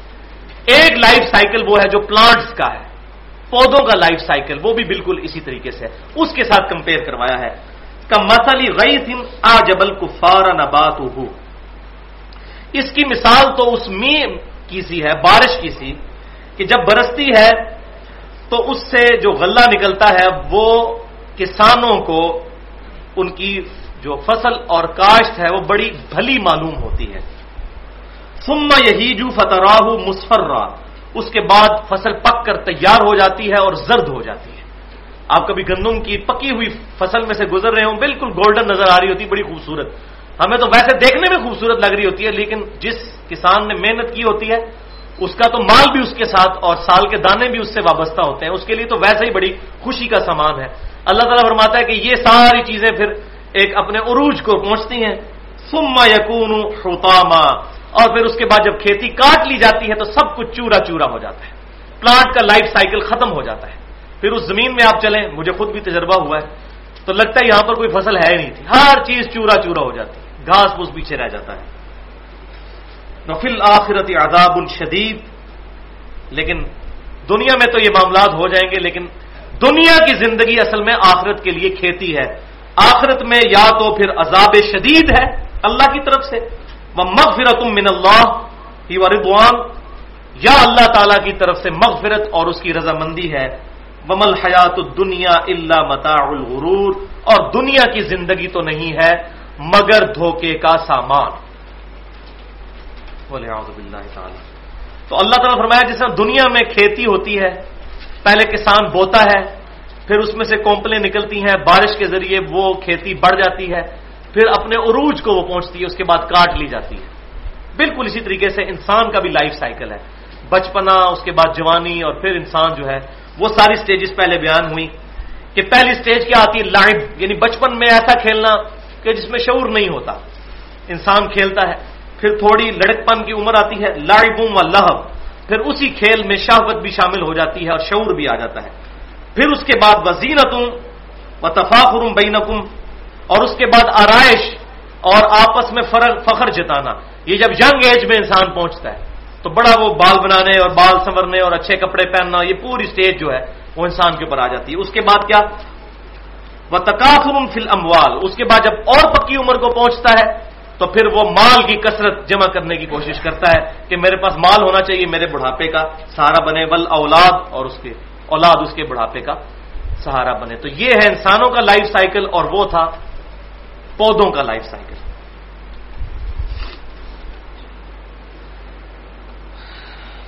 اب آ رہی ہے جی کریٹیکل ترین آیت۔ اور میں سمجھتا ہوں کہ یہ اسلام کا ہی فلسفہ ہے جو چیزوں کو بیلنس کرتا ہے۔ کہ ایسا نہیں ہے کہ دنیا کی چیزوں کے ساتھ بالکل ہی محبت نہ کی جائے، ایسا معاملہ بھی نہیں ہے۔ بیلنس کیا ہے کہ وہ محبت اللہ اور اس کے رسول صلی اللہ علیہ وسلم اور اللہ کی راہ میں جہاد کرنے کی محبت پر غالب نہ آئے۔ یہ اللہ تعالیٰ نے ہماری انسٹنکٹ میں رکھی ہیں۔ سورہ عال عمران کی آیت نمبر جو چودہ ہے، اس میں اللہ تبارک و تعالیٰ نے واضح طور پر فرمایا زین الناس حب الشہوات من النساء۔ ہم نے لوگوں کے دلوں میں مزین کر دی ہے محبت۔ عورتوں کی، سواریوں کی، گھوڑوں کی، سونے اور چاندی کے ڈھیروں کی یہ محبت ہم نے رکھی ہے۔ یہ اللہ نے خود رکھی ہے، لیکن یہ محبت اللہ اور اس کے رسول صلی اللہ علیہ وسلم اور اللہ کی راہ میں جہاد سے بڑھ کر نہیں ہونی چاہیے۔ تو وہ مضمون جو ہے، سورہ عال عمران کی آیت نمبر چودہ کا، وہ اصل میں صحیح کھل کر سامنے آتا ہے سورہ التوبہ کی آیت نمبر چوبیس، جس پہ میری پوری گفتگو ہے اہل سنت پاک ڈاٹ کام پر۔ مسئلہ نمبر نو کے نام سے چالیس منٹ کی تقریباً اللہ اور اس کے رسول صلی اللہ علیہ وسلم کی محبت اور اطاعت کا فرق کیا ہے؟ محبت بھی ضروری ہے اور اطاعت بھی ضروری ہے۔ وہ میں نے الحمدللہ اس میں ڈسکس کیا لیکن یہاں پر یہ بیلنس کرتا ہے، یہ اسلام کا فلسفہ کہ محبت دنیا کی ہونا یہ فطری چیز ہے، لیکن یہ محبت غالب نہ آئے۔ جس کو مثال سے آپ سمجھیے کہ یہ کشتی جو ہے، یہ پانی پر ہی چلتی ہے۔ پانی کے بغیر کشتی چل نہیں سکتی۔ لیکن وہی پانی اگر کشتی کے اندر داخل ہو جائے تو کشتی کو بھی ڈبو دے گا۔ کشتی کے باہر باہر رہے، جتنی اس کی ضرورت ہے، اتنا ہی اس کو استعمال کیا جائے، تو ٹھیک۔ اسی طریقے سے دنیا میں جتنی چیزیں ہیں، ان سے اتنی ہی محبت کی جائے جتنی ضروری ہے دنیا میں رہنے کے لیے۔ اس سے بڑھ کر ہوگی تو یہ ہماری زندگی دنیا اور آخرت کی کشتی کو ڈبو دے گی۔ تو سورہ التوبہ کی آیت نمبر چوبیس۔ اور یہ میں سمجھتا ہوں، جب بھی میں آیت کو پڑھتا ہوں، یقین کریں کہاں پڑھتا ہوں۔ کہ یہ لٹمس ٹیسٹ ہے ہر مسلمان کے لیے، خود چیک کرے کہ میرے اندر ایمان موجود ہے یا نہیں۔ وہ تو مولویوں کا لٹمس ٹیسٹ ہم پہلے پڑھ چکے نا اب اپنا بھی ہم، اپنے آپ کو بھی اس آئینے میں دیکھ لیں۔ بسم اللہ الرحمن الرحیم۔ ال انکان آبا حکم اے محبوب صلی اللہ علیہ وسلم، فرما دیجیے کہ اگر تمہارے ماں باپ و ابنا حکم اور تمہارے بیٹے اور بیٹیاں، اولاد و اخوان حکم اور تمہارے بہن بھائی و ازواج حکم اور تمہاری بیویاں اور بیویوں کے لیے شوہر یعنی اسپاؤس انگلش میں اسپاؤس لفظ اور عربی میں زوج استعمال ہوتا ہے۔ خامد کا زوج بیوی ہے اور بیوی کا زوج خامد وہ اشیرت حکم اور تمہارے رشتہ دار۔ زوجی کو چیز بچی، یہ سارے کے سارے انسانی رشتے ہو گئے۔ اب آ جائیں جو مٹیریلزم والی چیزیں ہیں۔ وہ ام نق طرف اور وہ مال جو تم نے کمائے ہیں بڑی محنت سے۔ وہ تجارت تخشو نہ کسا اور وہ تجارت جس کے ماند پڑ جانے کا تمہیں ہر وقت ڈر لگا رہتا ہے کہ کاروبار کہیں میرا ٹھپ نہ ہو جائے۔ وہ مساکن تربو اور وہ گھر جن میں تم رہ کر بڑے راضی ہوتے ہو، تمہاری مرضی کی آراش گائے ہیں جو۔ احبا الیکم اگر ان کی محبت تم پر غالب آ گئی ہے ان آٹھ چیزوں کی محبت۔ کون کون سی؟ ماں باپ، نمبر ایک. نمبر دو، اولاد. نمبر تین، بھائی. نمبر چار، بیویاں، بیویوں کے لیے شوہر. نمبر پانچ، رشتہ دار. نمبر چھ، مال. اور نمبر سات، وہ تجارت جس کے مان پڑ جانے کا تمہیں ڈر لگا رہتا ہے. اور نمبر آٹھ، وہ مکان جو تمہیں بڑے پسند ہیں. اگر ان آٹھ چیزوں کی محبت خدا نخواستہ یہ تمام چیزیں تمہیں زیادہ عزیز ہیں، من اللہ. اللہ سے و رسول ہی اور اس کے رسول سے وہ جہاد ان فی سبیلی ہی اور اللہ کی راہ میں جہاد کرنے سے اور جہاد کا پھر ایپیکس کتاب بھی summum bonum of Islam highest good of a philosophy is known as summum bonum اور اسلام کا سمم بونم ہے قتال اس قرآن کی روح سے جس پہ میں نے چالیس منٹ کی گفتگو کی ہے اہل سنت پاک ڈاٹ کام پر مسئلہ نمبر پچیس کے نام سے قتال کی اہمیت اور کلمہ گو اہل قبلہ کی تکفیر کی مذمت یعنی کتال کی آڑ میں مسلمانوں کو منافق بھی نہ ڈکلیئر کیا جائے، یہ دو ایکسٹریمز کا رد میں نے اس میں کیا ہے، آج مال نہیں اس پہ بات کرنے کا۔ فترب بسو تو اللہ تعالیٰ فرما رہا ہے، اگر ان تین چیزوں سے بڑھ گئیں وہ آٹھ چیزیں، اللہ اور اس کے رسول صلی اللہ علیہ وسلم اور اللہ کی راہ میں کوشش، اور یہ کوشش تزکیہ نفس سے لے کر کتاب تک، یہ ساری کوشش، پورا دین جو ہے وہ کوشش ہی تو ہے۔ فجر کے وقت اٹھنا کوشش ہے۔ سردیوں میں ٹھنڈ کے اندر وضو کرنا، غسل کرنا کوشش ہی ہے۔ یہ تمام اللہ کی راہ میں جو کوششیں ہیں۔ دعوت و تبلیغ کا کام کوشش ہی ہے۔ سورت الفرقان آیت نمبر باون۔ بجاہد ہوں بھی جہاد کبیرہ۔ اے محبوب صلی اللہ علیہ وسلم، اس کتاب کے ذریعے بڑا جہاد کیجیے کافروں کے خلاف۔ تو دعوت ال القرآن، یہ بھی جہاد اکبر ہے۔ اور پھر اس کا ہائیسٹ گڈ ہے کہ انسان ایسا کنوکشن والا ایمان رکھے کہ اپنی جان اپنے رب کے حضور دینے کے لیے قربان ہو جائے اور میدان جنگ میں اتر آئے۔ وہ اس کی سب سے ہائیسٹ گڈ ہے۔ تو اللہ تعالیٰ فرما رہا ہے کہ اگر یہ تین چیزوں کی محبت سے وہ آٹھ چیزیں دنیا کی بڑھ گئیں یعنی یہ نہیں کہا کہ ان کی محبت نہ ہو ہو، لیکن بڑھے نا۔ اب آ رہا ہے گاڑا فتوا فتح رب بسو تو انتظار کرو۔ بلکہ صحیح ترجمہ اس کا بنتا ہے، پھر جاؤ دفاع ہو جاؤ۔ انتظار کرو جا کر۔ حتہ یا عطی اللہ بھی امری یہاں تک کہ اللہ تعالی کی طرف سے کوئی حکم عذاب آ جائے تمہارے لیے۔ پھر عذاب کے تم مستحق ہو چکے ہو۔ واللہ لا يهدي القوم الفاسقین۔ اور اللہ تعالیٰ فاسقوں کو ہدایت نہیں دیتا۔ ہدایت اس کائنات کی سب سے الیٹ چیز ہے۔ جو خود ہی ہدایت نہیں لینا چاہتا، اللہ تعالیٰ اس کو زبردستی کبھی ہدایت نہیں دے گا جس نے یہ ڈسیزن ہی نہیں کیا کہ میں نے اللہ کو چوز کرنا ہے یا دنیا کو چوز کرنا ہے۔ یہ فیصلہ نہیں کیا اس نے۔ تو پھر وہ اللہ سے ہدایت کا کیا طلبکار ہو؟ سورت النکبوت کی آخری آیت ہے ولدینہ جاہدوفینہ لنفدین نہ سبولنا جو لوگ ہماری راہ میں کوشش کریں گے، ہم ان کے لیے اپنی راہ بغیر کوشش کے کچھ نہیں ہونا۔ کیونکہ اس کائنات کی سب سے الیٹ چیز ایمان ہے اور آخرت کی کامیابی ہے، وہ بغیر محنت کے نہیں آتی۔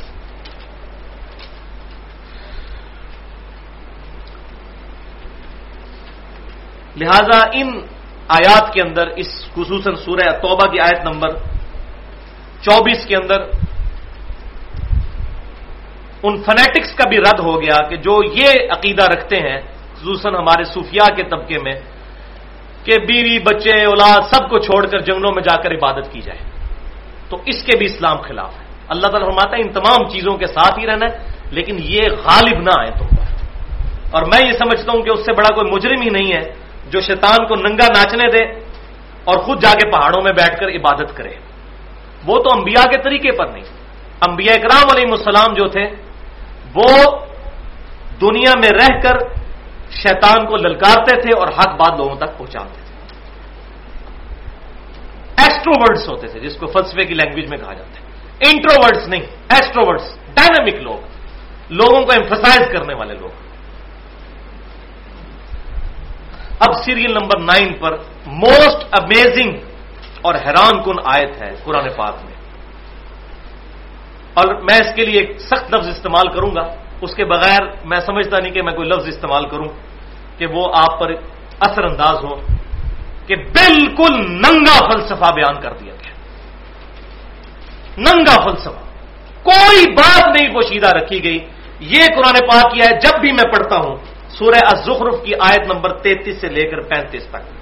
تین آیات کے اندر بالکل واضح فلسفہ بیان کر دیا گیا ہے دنیا اور آخرت کے اعتبار سے۔ حیران کن بات ہے کہ اللہ تبارک و تعالیٰ نے کس طریقے سے اس چیز کو بیان کیا ہے۔ قرآن پاک میں سب سے حیران کن آیت مجھے اپنی پوری تعلیم کے دوران اگر کوئی لگی ہے تو یہ آیت ہے۔ بسم اللہ الرحمن الرحیم۔ ولولا ان يكون الناس امه واحده اگر اس بات کا ڈر نہ ہوتا کہ سب کے سب لوگ ہی ایک امت ہو جائیں گے یعنی سارے ہی کافر ہو جائیں گے، سارے ہی اللہ سے روح گردانی کر لیں گے، اللہ فرماتا ہے اگر اس چیز کا ڈر نہ نہ ہوتا، تو ہم کیا کرتے؟ لجعلنا لمن يكفر بالرحمن لبيوتهم سقفا۔ تو ہم بنا دیتے رحمان کے منکرین کے لیے۔ جو رحمان سے کفر اختیار کرتے ہیں، ان کے گھروں کی چھتیں من فضہ، چاندی کی چھتیں بنا دیتے لیکن ڈر یہ تھا کہ ایسی شان و شوکت کافروں کی دیکھ کر تم سارے کافر نہ ہو جاؤ دنیا کی محبت میں۔ کہ اصل کامیاب تو یہ لوگ ہیں۔ یعنی انسانیت پہ اللہ تعالیٰ کو کوئی کانفیڈنس نہیں ہے کہ انسان بیسیکلی اپنی انسٹنکٹ میں برائی کی طرف زیادہ مائل ہوتا ہے۔ اللہ نے تو پیدا کیا تھا، لقد خلق نل انسان افی آسانی تقویم۔ لیکن ساتھ ہی فرما دیا سم ردد نہ ہو اسفل صاف کے لیے خود اترتا ہے۔ تو اللہ تعالیٰ فرماتا، اگر ہمیں یہ ڈرنا ہوتا کہ سارے ہی کافر ہو جائیں گے، اس چیز کا خدشہ نہ ہوتا۔ ڈر کی بجائے خدشے کا لفظ زیادہ اپروپریٹ ہے تو ہم رحمان کے منکرین کے لیے بنا دیتے، ان کے گھروں کی چھتیں، چاندی کی وہ معارج علیہ یا اور ان کی سیڑھیاں بھی چاندی کی بنا دیتے جن پر وہ چڑھتے۔ ولی بوت ہم ابواب و سرورن و سرورا، اور ان کے گھروں کے دروازے اور تخت بھی۔ علیہ یا تکیون جس پر وہ تکیا لگا کر بیٹھتے ہیں، وہ تمام چیزیں ہم چاندی کی بنا دیتے۔ وہ زخرفا اور یہ ساری چیزیں سونے کی بھی بنا دیتے لیکن مسئلہ یہ تھا کہ یہ ہو جاتا تو تم سب کے سب بھی اس طرف چل پڑتے۔ وہ ان کلو دالی کا لمبا متا الحیات دنیا اللہ کبھی اور یہ ساری کی ساری چیزیں دنیا کا متا ہے، دنیا کی برتنے کی چیزیں ہیں۔ ول آخرت عند ربی کا للمتقین اور آخرت تیرے رب کے ہاں تو پرہزگاروں کے لیے دنیا کے مال کا مل جانا، دنیا میں بڑا سٹیٹس حاصل ہو جانا، یہ کامیابی نہیں ہے۔ اصل کامیابی ہے آخرت کی کامیابی۔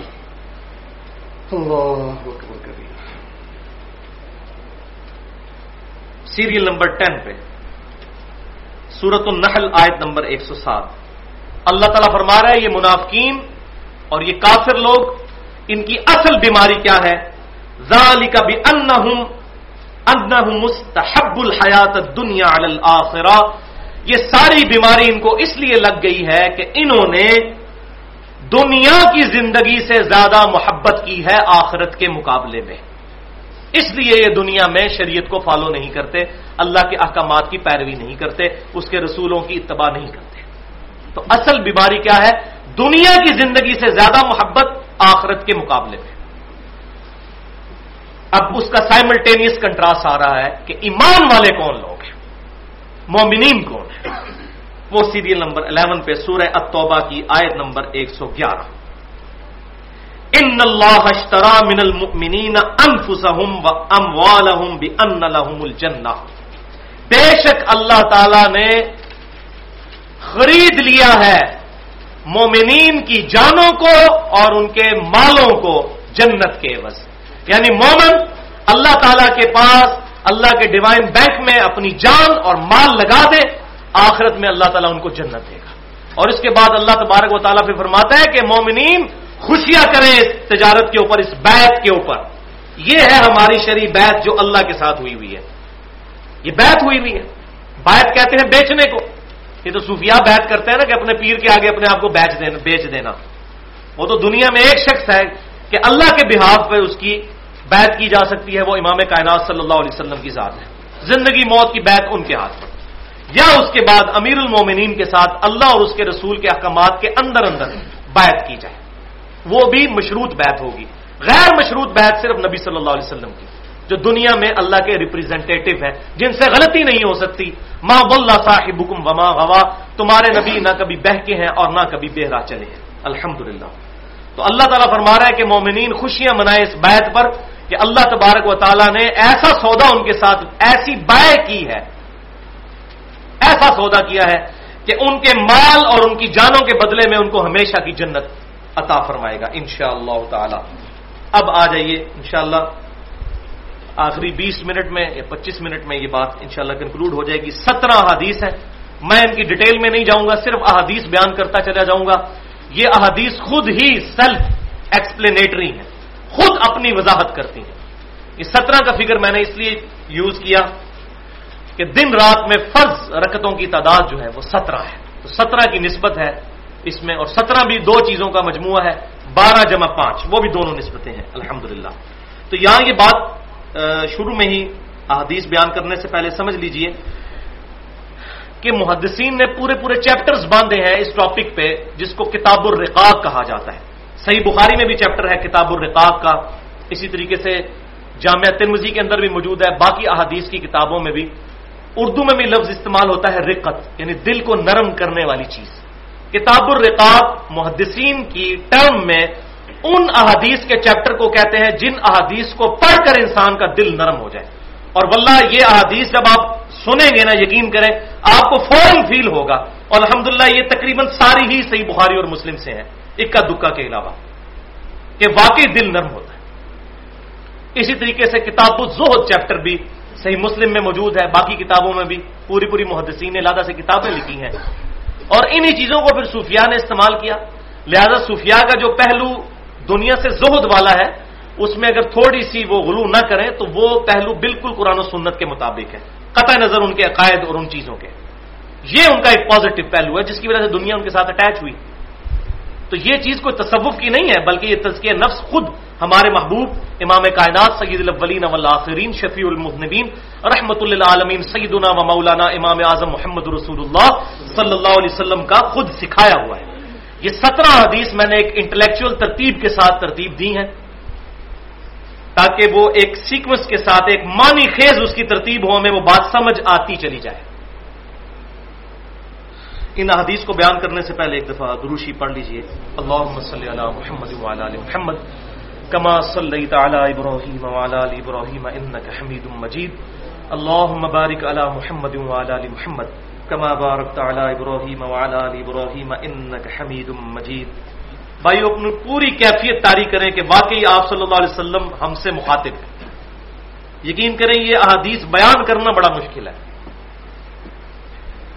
پہلی حدیث صحیح بخاری اور صحیح مسلم کی متفق علیہ حدیث ہے۔ امیر المؤمنین سیدنا عمر فاروق رضی اللہ تعالی عنہ نبی صلی اللہ علیہ وسلم کی خدمت میں حاضر ہوئے۔ آپ صلی اللہ علیہ وسلم اپنی چٹائی پر لیٹے ہوئے تھے۔ ایک چمڑے کا تکیا تھا جس میں کھجور کے پتوں کی چھال ڈال کر اس تکیے کو تیار کیا گیا تھا، کسی روئی کے ساتھ نہیں۔ فارم کے ساتھ نہیں۔ سیدنا عمر رضی اللہ تعالیٰ نے حاضر خدمت ہوئے، نبی صلی اللہ علیہ وسلم اٹھ کر بیٹھے، تو سیدنا عمر کی نگاہ آپ صلی اللہ علیہ وسلم کی کمر پر پڑی، تو اس پر چٹائی کے نشان بن چکے تھے۔ اس کا مطلب ہے کہ آپ وسلم کے اوپر چادر بھی نہیں تھی، ایک تحمد ہی تھی۔ ایسا فخر۔ سیدنا عمر رضی اللہ تعالیٰ عنہ کی آنکھوں میں بے اختیار آنسو آ گئے اور کہا اللہ کے رسول صلی اللہ علیہ وسلم، آپ اللہ سے دعا کیوں نہیں کرتے کہ اللہ تعالیٰ نے کیسر و کسرا کو تو دنیا میں اتنا نواز رکھا ہے، حالانکہ وہ تو اللہ کی عبادت بھی نہیں کرتے۔ اور آپ صلی اللہ علیہ وسلم کی یہ حالت ہے۔ تو آپ صلی اللہ علیہ وسلم جلال میں آئے فرمایا، اے خطاب کے بیٹے، لگتا ہے دنیا کی حقیقت ابھی تک تجھ پر نہیں کھلی۔ اور بھائیو، سیدنا عمر، ہم تو کسی کھاتے میں نہیں ہیں۔ فرمایا، لگتا ہے دنیا کی حقیقت ابھی تک تم پر نہیں کھلی۔ اللہ تبارک و تعالیٰ نے ان کافروں کو جو کچھ دینا تھا اسی دنیا میں دے دیا۔ کیا تم اس بات پر راضی نہیں کہ کیسر و کسرا دنیا کے مزے لوٹے ہونا اور ہم آخرت کی سعادتیں حاصل کریں؟ تم چاہتے ہو وہ سعادتیں ہمیں یہی مل جائیں آخرت میں ہمارا حصہ کوئی نہ ہو۔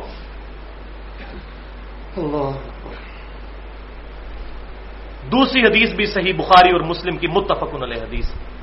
نبی صلی اللہ علیہ وسلم کی دعا۔ دعا کیا کرتے اے اللہ محمد اور آل محمد صلی اللہ علیہ وسلم کو بس اتنا ہی رزق دینا کہ ان کی روح اور جسم کا رشتہ برقرار رہے۔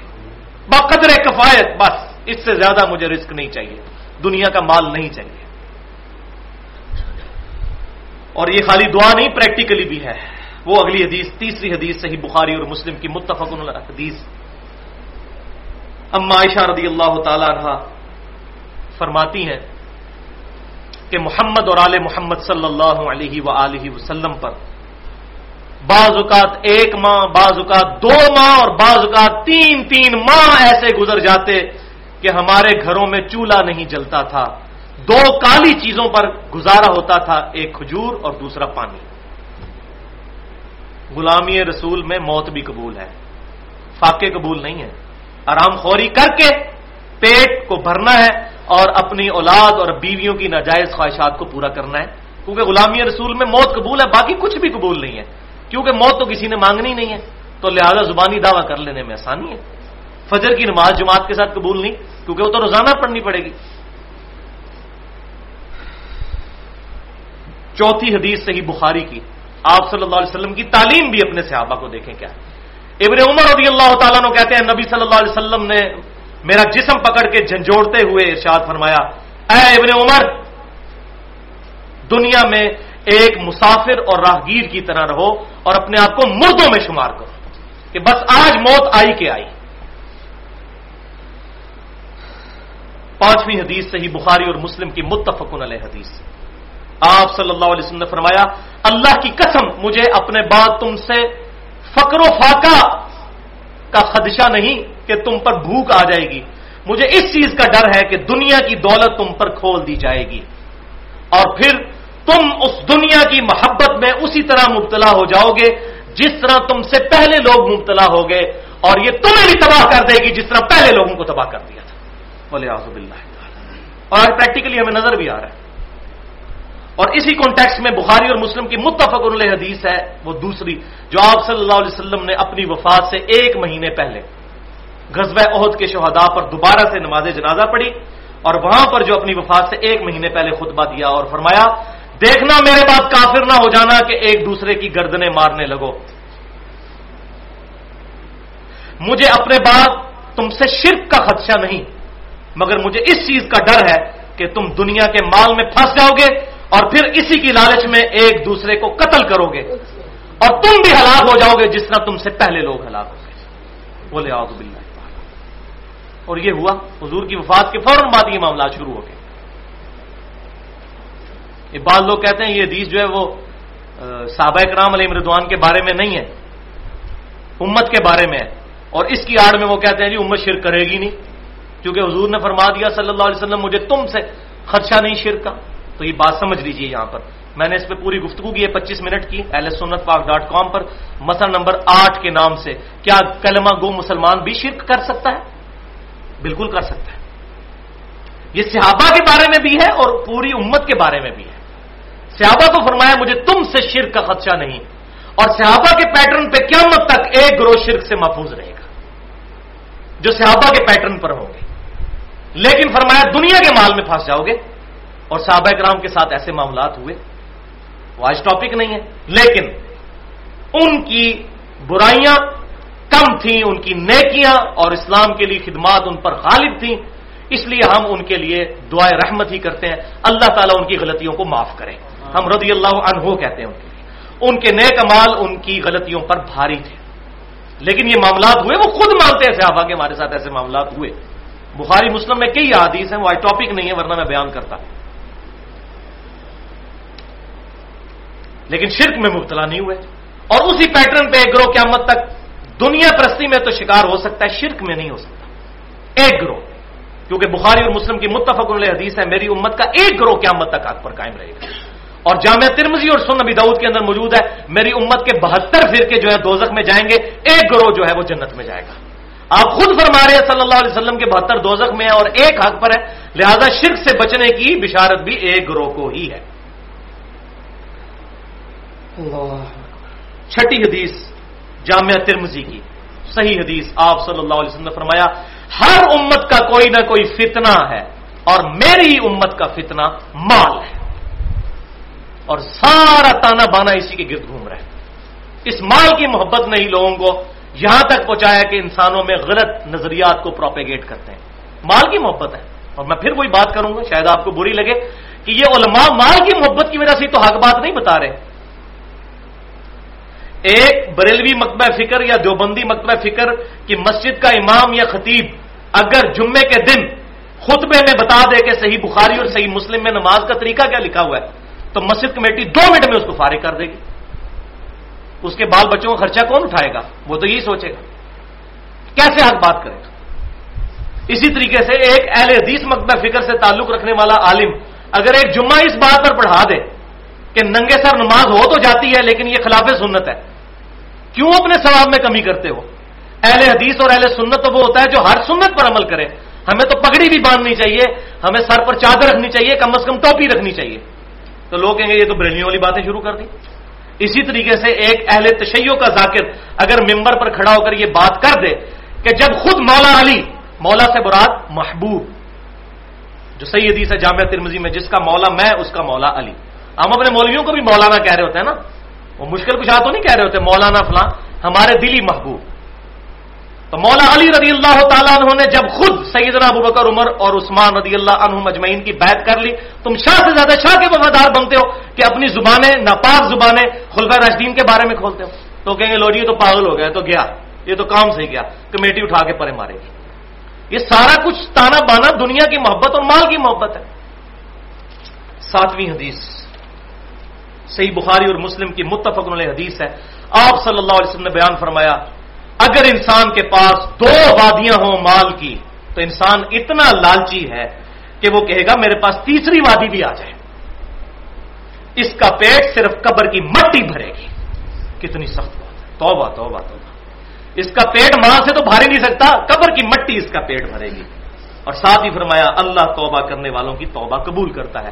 یعنی جو کسی بھی وقت چاہے اپنے رب کی طرف پلٹ آئے تو ہم مائل بکرم ہیں، کوئی سائل ہی نہیں۔ راہ دکھلائیں کسے راہ روے منزل ہی نہیں۔ آٹھویں حدیث صحیح مسلم کی۔ اللہ اکبر۔ نبی صلی اللہ علیہ وسلم نے سورہ التکاثر کی تلاوت فرمائی۔ صحیح مسلم میں۔ مال کے اوپر پرٹیکولر یہ ضرب سنام ہے، قرآن کا ایپیکس ہے۔ اللہ کم تمہیں ہلاک کر دیا مال کی کثرت نے۔ مال مال مال۔ حتا زرتم المقابر۔ یہاں تک کہ تم نے قبروں کا منہ دیکھ لیا۔ قبر تک پہنچ گئے لیکن مال کی محبت ختم ہوئی کلّا سعفت علمون کیوں نہیں؟ ان قریب تمہیں علم ہو جائے گا۔ ثم کلّا سعفت علمون پھر قریب تمہیں علم ہو جائے گا۔ کل تعلمون علم الیقین۔ اور کاش یہ یقین والا علم تمہیں اس دنیا میں ہی حاصل ہو جاتا، تم دنیا کے مال میں نہ پستے لتا الجحیم۔ تم ضرور دیکھو گے اس دوزک کو۔ جس کا تمہیں ڈرایا جا رہا ہے نا، وہ آیات پڑھ چکے کہ جو لوگ حرام کھاتے ہیں، اپنے پیٹوں میں دوزک کی آگ بھر رہے ہیں۔ سم لتربن عین الیقین۔ پھر اس دن تمہیں یقین آ جائے گا اس دوزک کے اوپر۔ لیکن اس دن کیا ہوگا پھر؟ النعیم۔ پھر اس دن بل ضرور تم سے ہر نعمت کے بارے میں پوچھا جائے گا، یہ یہ نعمت دی تھی، اس کا استعمال کیا کیا؟ ہاتھوں کو کس کام میں لگایا؟ آنکھیں کس کام میں لگائیں؟ زبان کس کام میں لگائی؟ پاؤں کس کام میں لگائے بخاری اور مسلم کی متفق علیہ حدیث ہے، آنکھیں بھی زنا کرتی ہیں کام بھی زنا کرتے ہیں، زبان بھی زنا کرتی ہے، دل بھی زنا کرتا ہے شرمگاہ اس کی تصدیق کرتی ہے۔ بولے باللہ آپ صلی اللہ علیہ وسلم نے سورہ تقاصر کی سورت تلاوت کی، الحاکم التقاصر پھر آپ صلی اللہ علیہ وسلم نے فرمایا کہ ابن آدم کہتا ہے، میرا مال میرا مال میرا مال. یہ صحیح مسلم کے الفاظ حالانکہ تیرا مال تو صرف وہ ہے جو تو نے کھا کر ختم کر دیا یا پہن کر بوسیدہ کر دیا۔ یا اللہ کی راہ میں صدقہ کر کے آخرت کے لیے محفوظ کر لیا۔ اللہ کے ڈیوائن بینک میں۔ یہ تین صورتیں تیرے مال کی اور اس کے علاوہ جو مال ہے، وہ تو تیرا ہے ہی نہیں۔ ہے بلکہ صحیح بخاری اور مسلم کی متفق علیہ حدیث ہے اسی کانٹیکس میں کہ آپ صلی اللہ علیہ وسلم نے فرمایا کہ میت کے ساتھ تین چیزیں ہوتی ہیں۔ دو واپس آ جاتی ہیں اور ایک وہاں پر رہ جاتی ہے جو واپس آتی ہیں، اس کے رشتہ دار اور مال یہ واپس آ جاتے ہیں۔ اس کے اعمال اس کے ساتھ جاتے ہیں۔ نمی حدیث صحیح بخاری اور مسلم کی متفق علیہ حدیث۔ دیکھ لیں، بخاری مسلم سے میں باہر ہی نہیں گیا۔ اکا دکا کے علاوہ کوئی شک ہی نہ ہو کہ یہ حدیثیں ضعیف ہیں یا وہ چکر میں پڑے ہی نہ بندہ۔ نویں حدیث۔ آپ صلی اللہ علیہ وسلم نے علاج فرمایا اور فرمایا کہ مالداری مال اور ساز و سامان سے نہیں ہوتی، بلکہ مالداری تو نفس کی کنات سے ہوتی ہے۔ جس نے کنات اختیار کر لی، وہی امیر آدمی ہے۔ ورنہ کروڑ پتی بھی ہو تو وہ کہے گا، میں تو غریب ہوں۔ بڑی مشکل سے گزارا ہوتا ہے۔ آپ جتنے ہی کروڑ پتی لوگ ہیں، وہ کہتے بڑی مشکل سے گزارا ہوتا ہے۔ بلکہ صحیح مسلم میں حدیث ہے، آپ صلی اللہ علیہ وسلم نے فرمایا، اس شخص نے کامیابی حاصل کر لی۔ تین باتیں ارشاد فرمائی۔ یہ ہم بھی اپنے آپ پر اپلائی کر کے دیکھیں۔ نمبر ایک، جس نے اپنے رب کی اطاعت اور فرما برداری اختیار کر لی۔ نمبر دو، اس کو بقدر ضرورت رزق ملا۔ اور نمبر تین، جو رزق اسے ملا، بس اسی پر اس نے کنات کر لی۔ یہ نہیں ہے کہ ضرورت سے زیادہ چیزیں حاصل کرنے کے لیے حلال اور حرام کی تمیز گنوا دی اور پھر ساتھ ہی آپ صلی اللہ علیہ وسلم نے صحیح بخاری اور مسلم میں متفق علیہ حدیث اور ہے۔ آپ صلی اللہ علیہ وسلم نے فرمایا کہ اپنے مال اور سٹیٹس اور خوبصورتی میں کبھی بھی اپنے سے اوپر والے کو نہ دیکھو، بلکہ نیچے والے کو دیکھو۔ اور صحیح مسلم میں حدیث ہے کہ آپ صلی اللہ علیہ وسلم نے فرمایا، ہمیشہ اپنے سے کم تر کو دیکھو، یہی ایک ذریعہ ہے جس کے ذریعے تم اللہ کی عطا کردہ نعمتوں کا شکر بجا لاؤ گے ورنہ تو نہ شکریہ ہو جاؤ گے دیکھو کہ میں کروڑوں اربوں سے بہتر ہوں۔ دنیا میں لاکھوں لوگ ہیں جن کی آنکھیں نہیں ہیں۔ اگر آنکھیں ہیں تو میں لاکھوں سے بہتر ہوں۔ اس طرح ایک ایک نعمت کے اوپر غور و تفکر کریں تو اللہ تعالیٰ کی نعمتوں کا شکر ادا کرنے کو دل کرے گا۔ دسویں حدیث صحیح بخاری میں آپ صلی اللہ علیہ وسلم نے فرمایا، دو چیزیں ایسی ہیں۔ اللہ اکبر، کنکلوڈ کر دی بات۔ دو چیزیں ایسی ہیں جس کے بارے میں اکثریت غفلت کا شکار ہے انڈر ایسٹیمیٹ کرتی ہے۔ نمبر ایک صحت اور نمبر دو فراغت۔ صحت کو یوٹیلائز نہیں کرتی اور جو وقت ہوتا ہے اس کو یوٹیلائز نہیں۔ یہ دو نعمتیں اللہ نے ایسی دی ہیں کہ اکثریت اس سے غافل ہے۔ اور اسی کی ایکسپلینیشن المستدرک للحاکم میں وہ مشہور حدیث ہے جو اکثر ہم پڑھتے ہیں۔ اور میں یہ سمجھتا ہوں کہ یہ پوری زندگی کے لیے ایک فریم آف ریفرنس یہ حدیث طے کرتی ہے۔ صحیح صنعت کے ساتھ المستدرک للحاکم میں ہے۔ آپ صلی اللہ علیہ وسلم نے ایک صحابی کو نصیحت کرتے ہوئے ارشاد فرمایا، پانچ چیزوں کو پانچ چیزوں سے پہلے غنیمت سمجھو۔ نمبر ایک، جوانی کو غنیمت سمجھو، بڑھاپے سے پہلے پہلے۔ بڑھاپا آ گیا تو دل بھی کرے گا، لیکن جسم ساتھ نہیں دے گا عبادت کرنے پہ۔ اللہ تعالیٰ کی راہ میں کوشش کرنا دوسرا، صحت کو بیماری سے پہلے۔ تیسرا، مال کو محتاجی سے پہلے۔ اللہ کی راہ میں خرچ کرو۔ نمبر چار، فراغت کو مصروفیت سے پہلے پہلے۔ اور نمبر پانچ، یہ کنکلوڈنگ بات ہے، زندگی کو موت سے پہلے۔ اب مجھے بتائیں، کسی کو پتہ ہے کہ اس کی موت کب آئے گی؟ یعنی جو زندگی ہے، اسی وقت اس کو یوٹیلائز کر کے آج ہی ڈسیزن کریں کہ کھٹا لینا ہے یا میٹھا۔ مجھے اپنے استاد کی وہ بات یاد آ گئی، اشفاق احمد صاحب کی۔ ان سے کسی نے پوچھا کہ بتائیے کہ اللہ کے راستے پر چلنا یہ تو بڑا مشکل ہے۔ اس کے لیے تو بڑی ایفرٹ کرنی پڑتی ہے۔ تو انہوں نے کہا کہ نہیں بھائی، اس کے لیے صرف ایک فیصلے کی ضرورت ہے کہ کھٹا لینا ہے یا میٹھا۔ طلب سچی ہو اور پیاس جان لیوا ہو تو ہادی اور رہبر خود بخود چل کے تمہارے گھر تک آ جائے گا۔ طلب سچی ہونی چاہیے۔ اللہ تبارک و تعالیٰ خود آپ تک رہبر کو پہنچائے گا یا آپ کو اس شخص تک پہنچا دے گا۔ جو آپ کو کتاب و سنت کے راستے پر چلائے گا۔ طلب سچی ہونی چاہیے۔ واقعی ایک فیصلہ ہے۔ اور میں یہ سمجھتا ہوں یہ ایک فیصلہ انسان کا۔ انسان کی پوری زندگی پر حاوی ہے۔ جس ایک لمحے میں ہم یہ ڈسائڈ کرتے ہیں کہ کھٹا لینا ہے میٹھا۔ اللہ دسویں حدیث۔ دسویں بیان ہو چکی، گیارہویں حدیث۔ اب یہ آخری سات حدیثیں بالکل ایکسپلور کریں گی اس ایشو کو۔ صحیح مسلم کی۔ نبی صلی اللہ علیہ وسلم نے فرمایا، اللہ کی قسم، دنیا کی زندگی آخرت کے مقابلے پر بس اتنی ہے کہ تم میں سے کوئی شخص سمندر میں اپنی انگلی ڈبوئے اور دیکھے اس انگلی کے ساتھ کتنا پانی لگا۔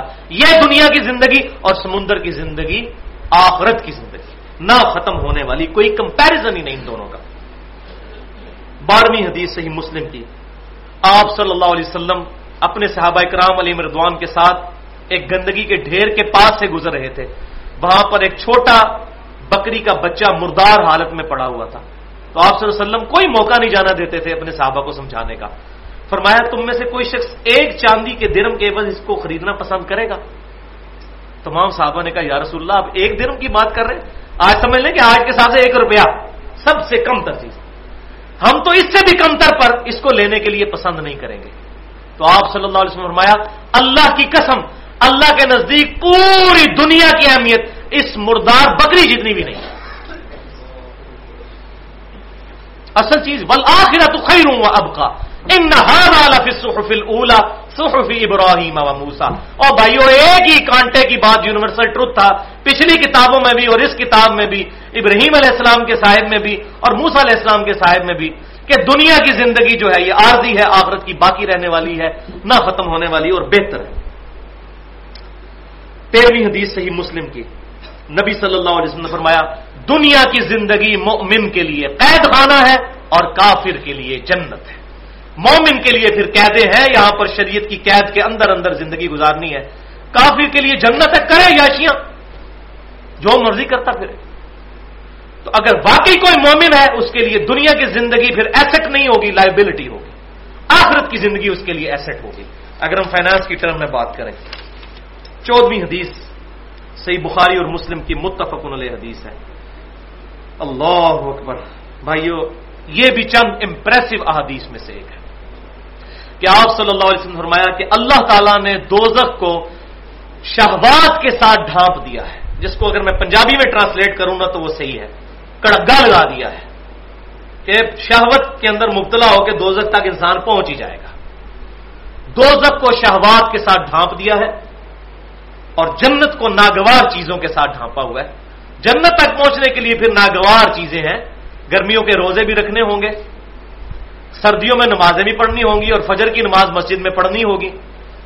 جو منافق پر بھاری ہے، بخاری اور مسلم کی متفق حدیث ہے۔ رحمت اللہ عالمین کا گاڑا فتوا ہے۔ کہ منافق پہ یہ دو نمازیں، عشاء اور فجر بھاڑی ہے صلی اللہ علیہ وآلہ وسلم۔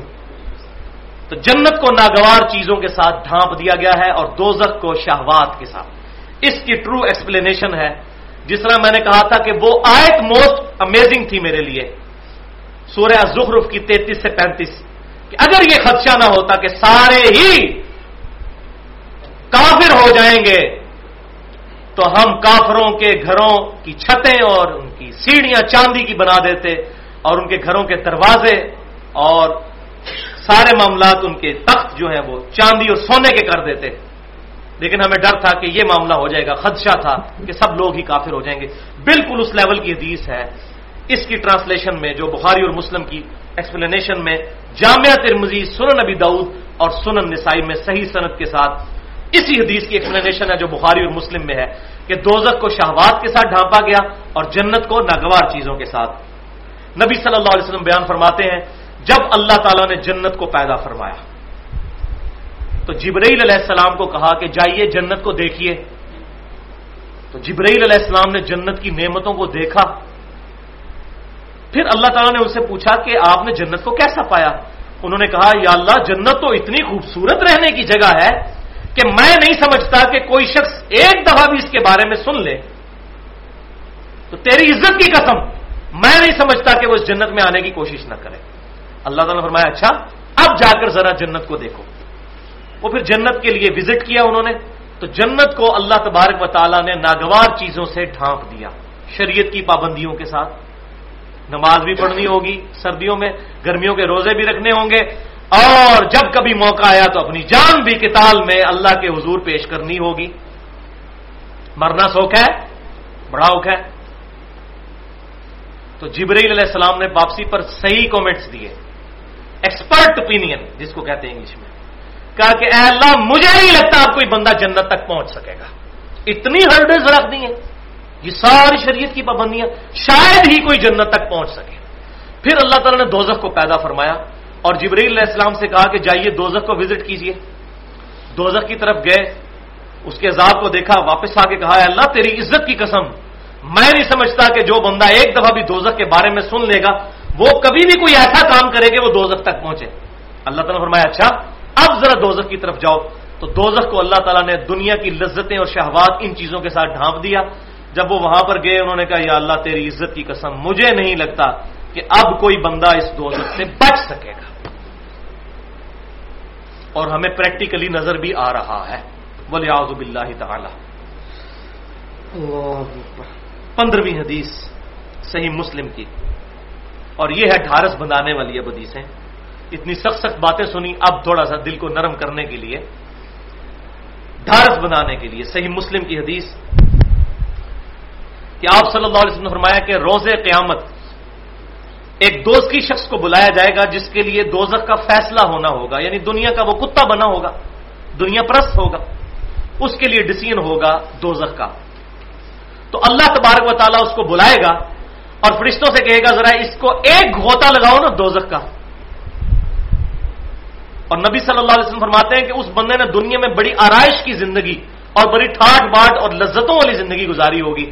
لیکن جب دوزک کا ایک پھیرا لگایا جائے گا، پھر اللہ تعالیٰ پوچھے گا، کیا دنیا دنیا کے اندر کوئی لذت دیکھی؟ وہ کہے گا، اللہ تیری عزت کی قسم، میں نے دنیا میں کوئی سکھ نہیں پایا۔ یعنی ایک پھیرا لگا کر وہ دنیا کی ساری لذتیں بھول جائے گا۔ پھر اللہ تعالیٰ ایک اس شخص کو بلائے گا جس کے لیے جنت کا فیصلہ ہونا ہوگا۔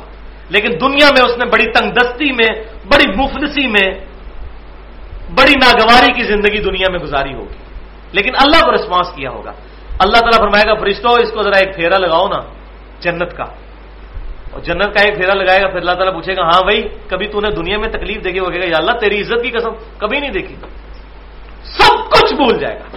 اور یہ دنیا میں بھی ہے۔ یقین کریں، میں خود اپنے اوپر بھی یہ دیکھتا ہوں۔ آپ بھی کہ جب ہم لوگ کالج میں، اسکول میں، یونیورسٹیز میں پڑھتے رہے، تو بڑی محنت کر کے پیپروں کی تیاری کرتے تھے، راتوں کو بھی جاگنا پڑتا تھا، بڑی تکلیف بھی اٹھانی پڑتی تھی۔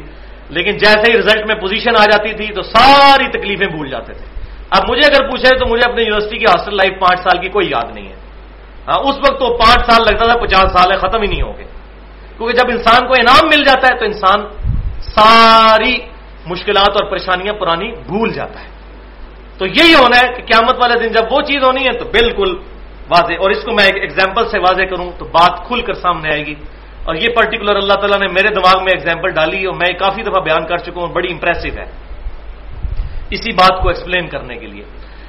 کہ اگر گورنمنٹ آف پاکستان کی طرف سے یہ اناؤنسمنٹ ہو کہ جو شخص ہمارے جہلم شہر کے اسٹیشن سے لاہور تک تین گھنٹے کا سفر ٹرین میں کھڑے ہو کر کرے گا، لاہور پہنچتے ہی اس کی پوری زندگی کا خرچہ گورنمنٹ آف پاکستان اٹھائے گی۔ اس کے بچوں کی تعلیم کا خرچہ گورنمنٹ آف پاکستان اٹھائے گی۔ اس کی بیماری میں ہاسپٹل کا خرچہ گورنمنٹ آف پاکستان اٹھائے گی۔ اس کی رہائش باقی سارے کے سارے معاملات گورنمنٹ آف پاکستان اٹھائے گی۔ اس کو کوئی تکلیف نہیں فائنینشلی آئے گی۔ تو کیا خیال ہے؟ ہم میں سے کتنے لوگ تیار ہوں گے؟ لوگ کہیں گے جی ٹرین میں الٹے لٹک کر بھی جانا پڑے۔ تین گھنٹے کا تو سفر ہے، پھر موجے ہی موجا تو بھائیو، یہ بھی زندگی چند سالوں کی زندگی ہے۔ پھر تو موجے ہی موجا کیوں؟ کہ دنیا میں اگر کسی کی ایوریج ساٹھ سال عمر ہے، اس میں سے بھی بیس سال سو کر ہی گزر جاتے ہیں۔ بیس سال جو ہیں، اس میں سے لڑکپن میں گزر گئے، باقی بچے بیس سال، اس میں بھی اگر نمازوں کے ٹائمنگ نکالیں تو میں نے کیلکولیٹ کیا ڈھائی تین سال سے زیادہ نہیں بنتے ساٹھ سالہ زندگی میں۔ اور باقی تو نارمل چیزیں ہیں، جو انسان نے ویسے بھی زندگی میں کرنی ہوتی ہیں۔ ٹوائلٹ جانا ہوتا ہے، کھانا کھانا ہوتا ہے، اسی میں سنت کے مطابق عمل کر لیجیے وہ روٹین کی چیزیں ہیں۔ جو ایکسٹرا ایفرٹ کرنی پڑتی ہے وہ ڈھائی تین سال اور قیامت کی زندگی کے ساتھ ہماری ساٹھ سال کی بھی زندگی کمپیئر کی جائے تو تین منٹ کی بھی زندگی نہیں بنتی، کیونکہ قیامت کا دن پچاس ہزار سال کا دن ہے۔ اور آخرت تو آپ چھوڑ دیں، جنت اور دوزت کی زندگی۔ اللہ اکبر کبیرہ الحمد للہ کثیرہ و سبحان اللہ بکرتم و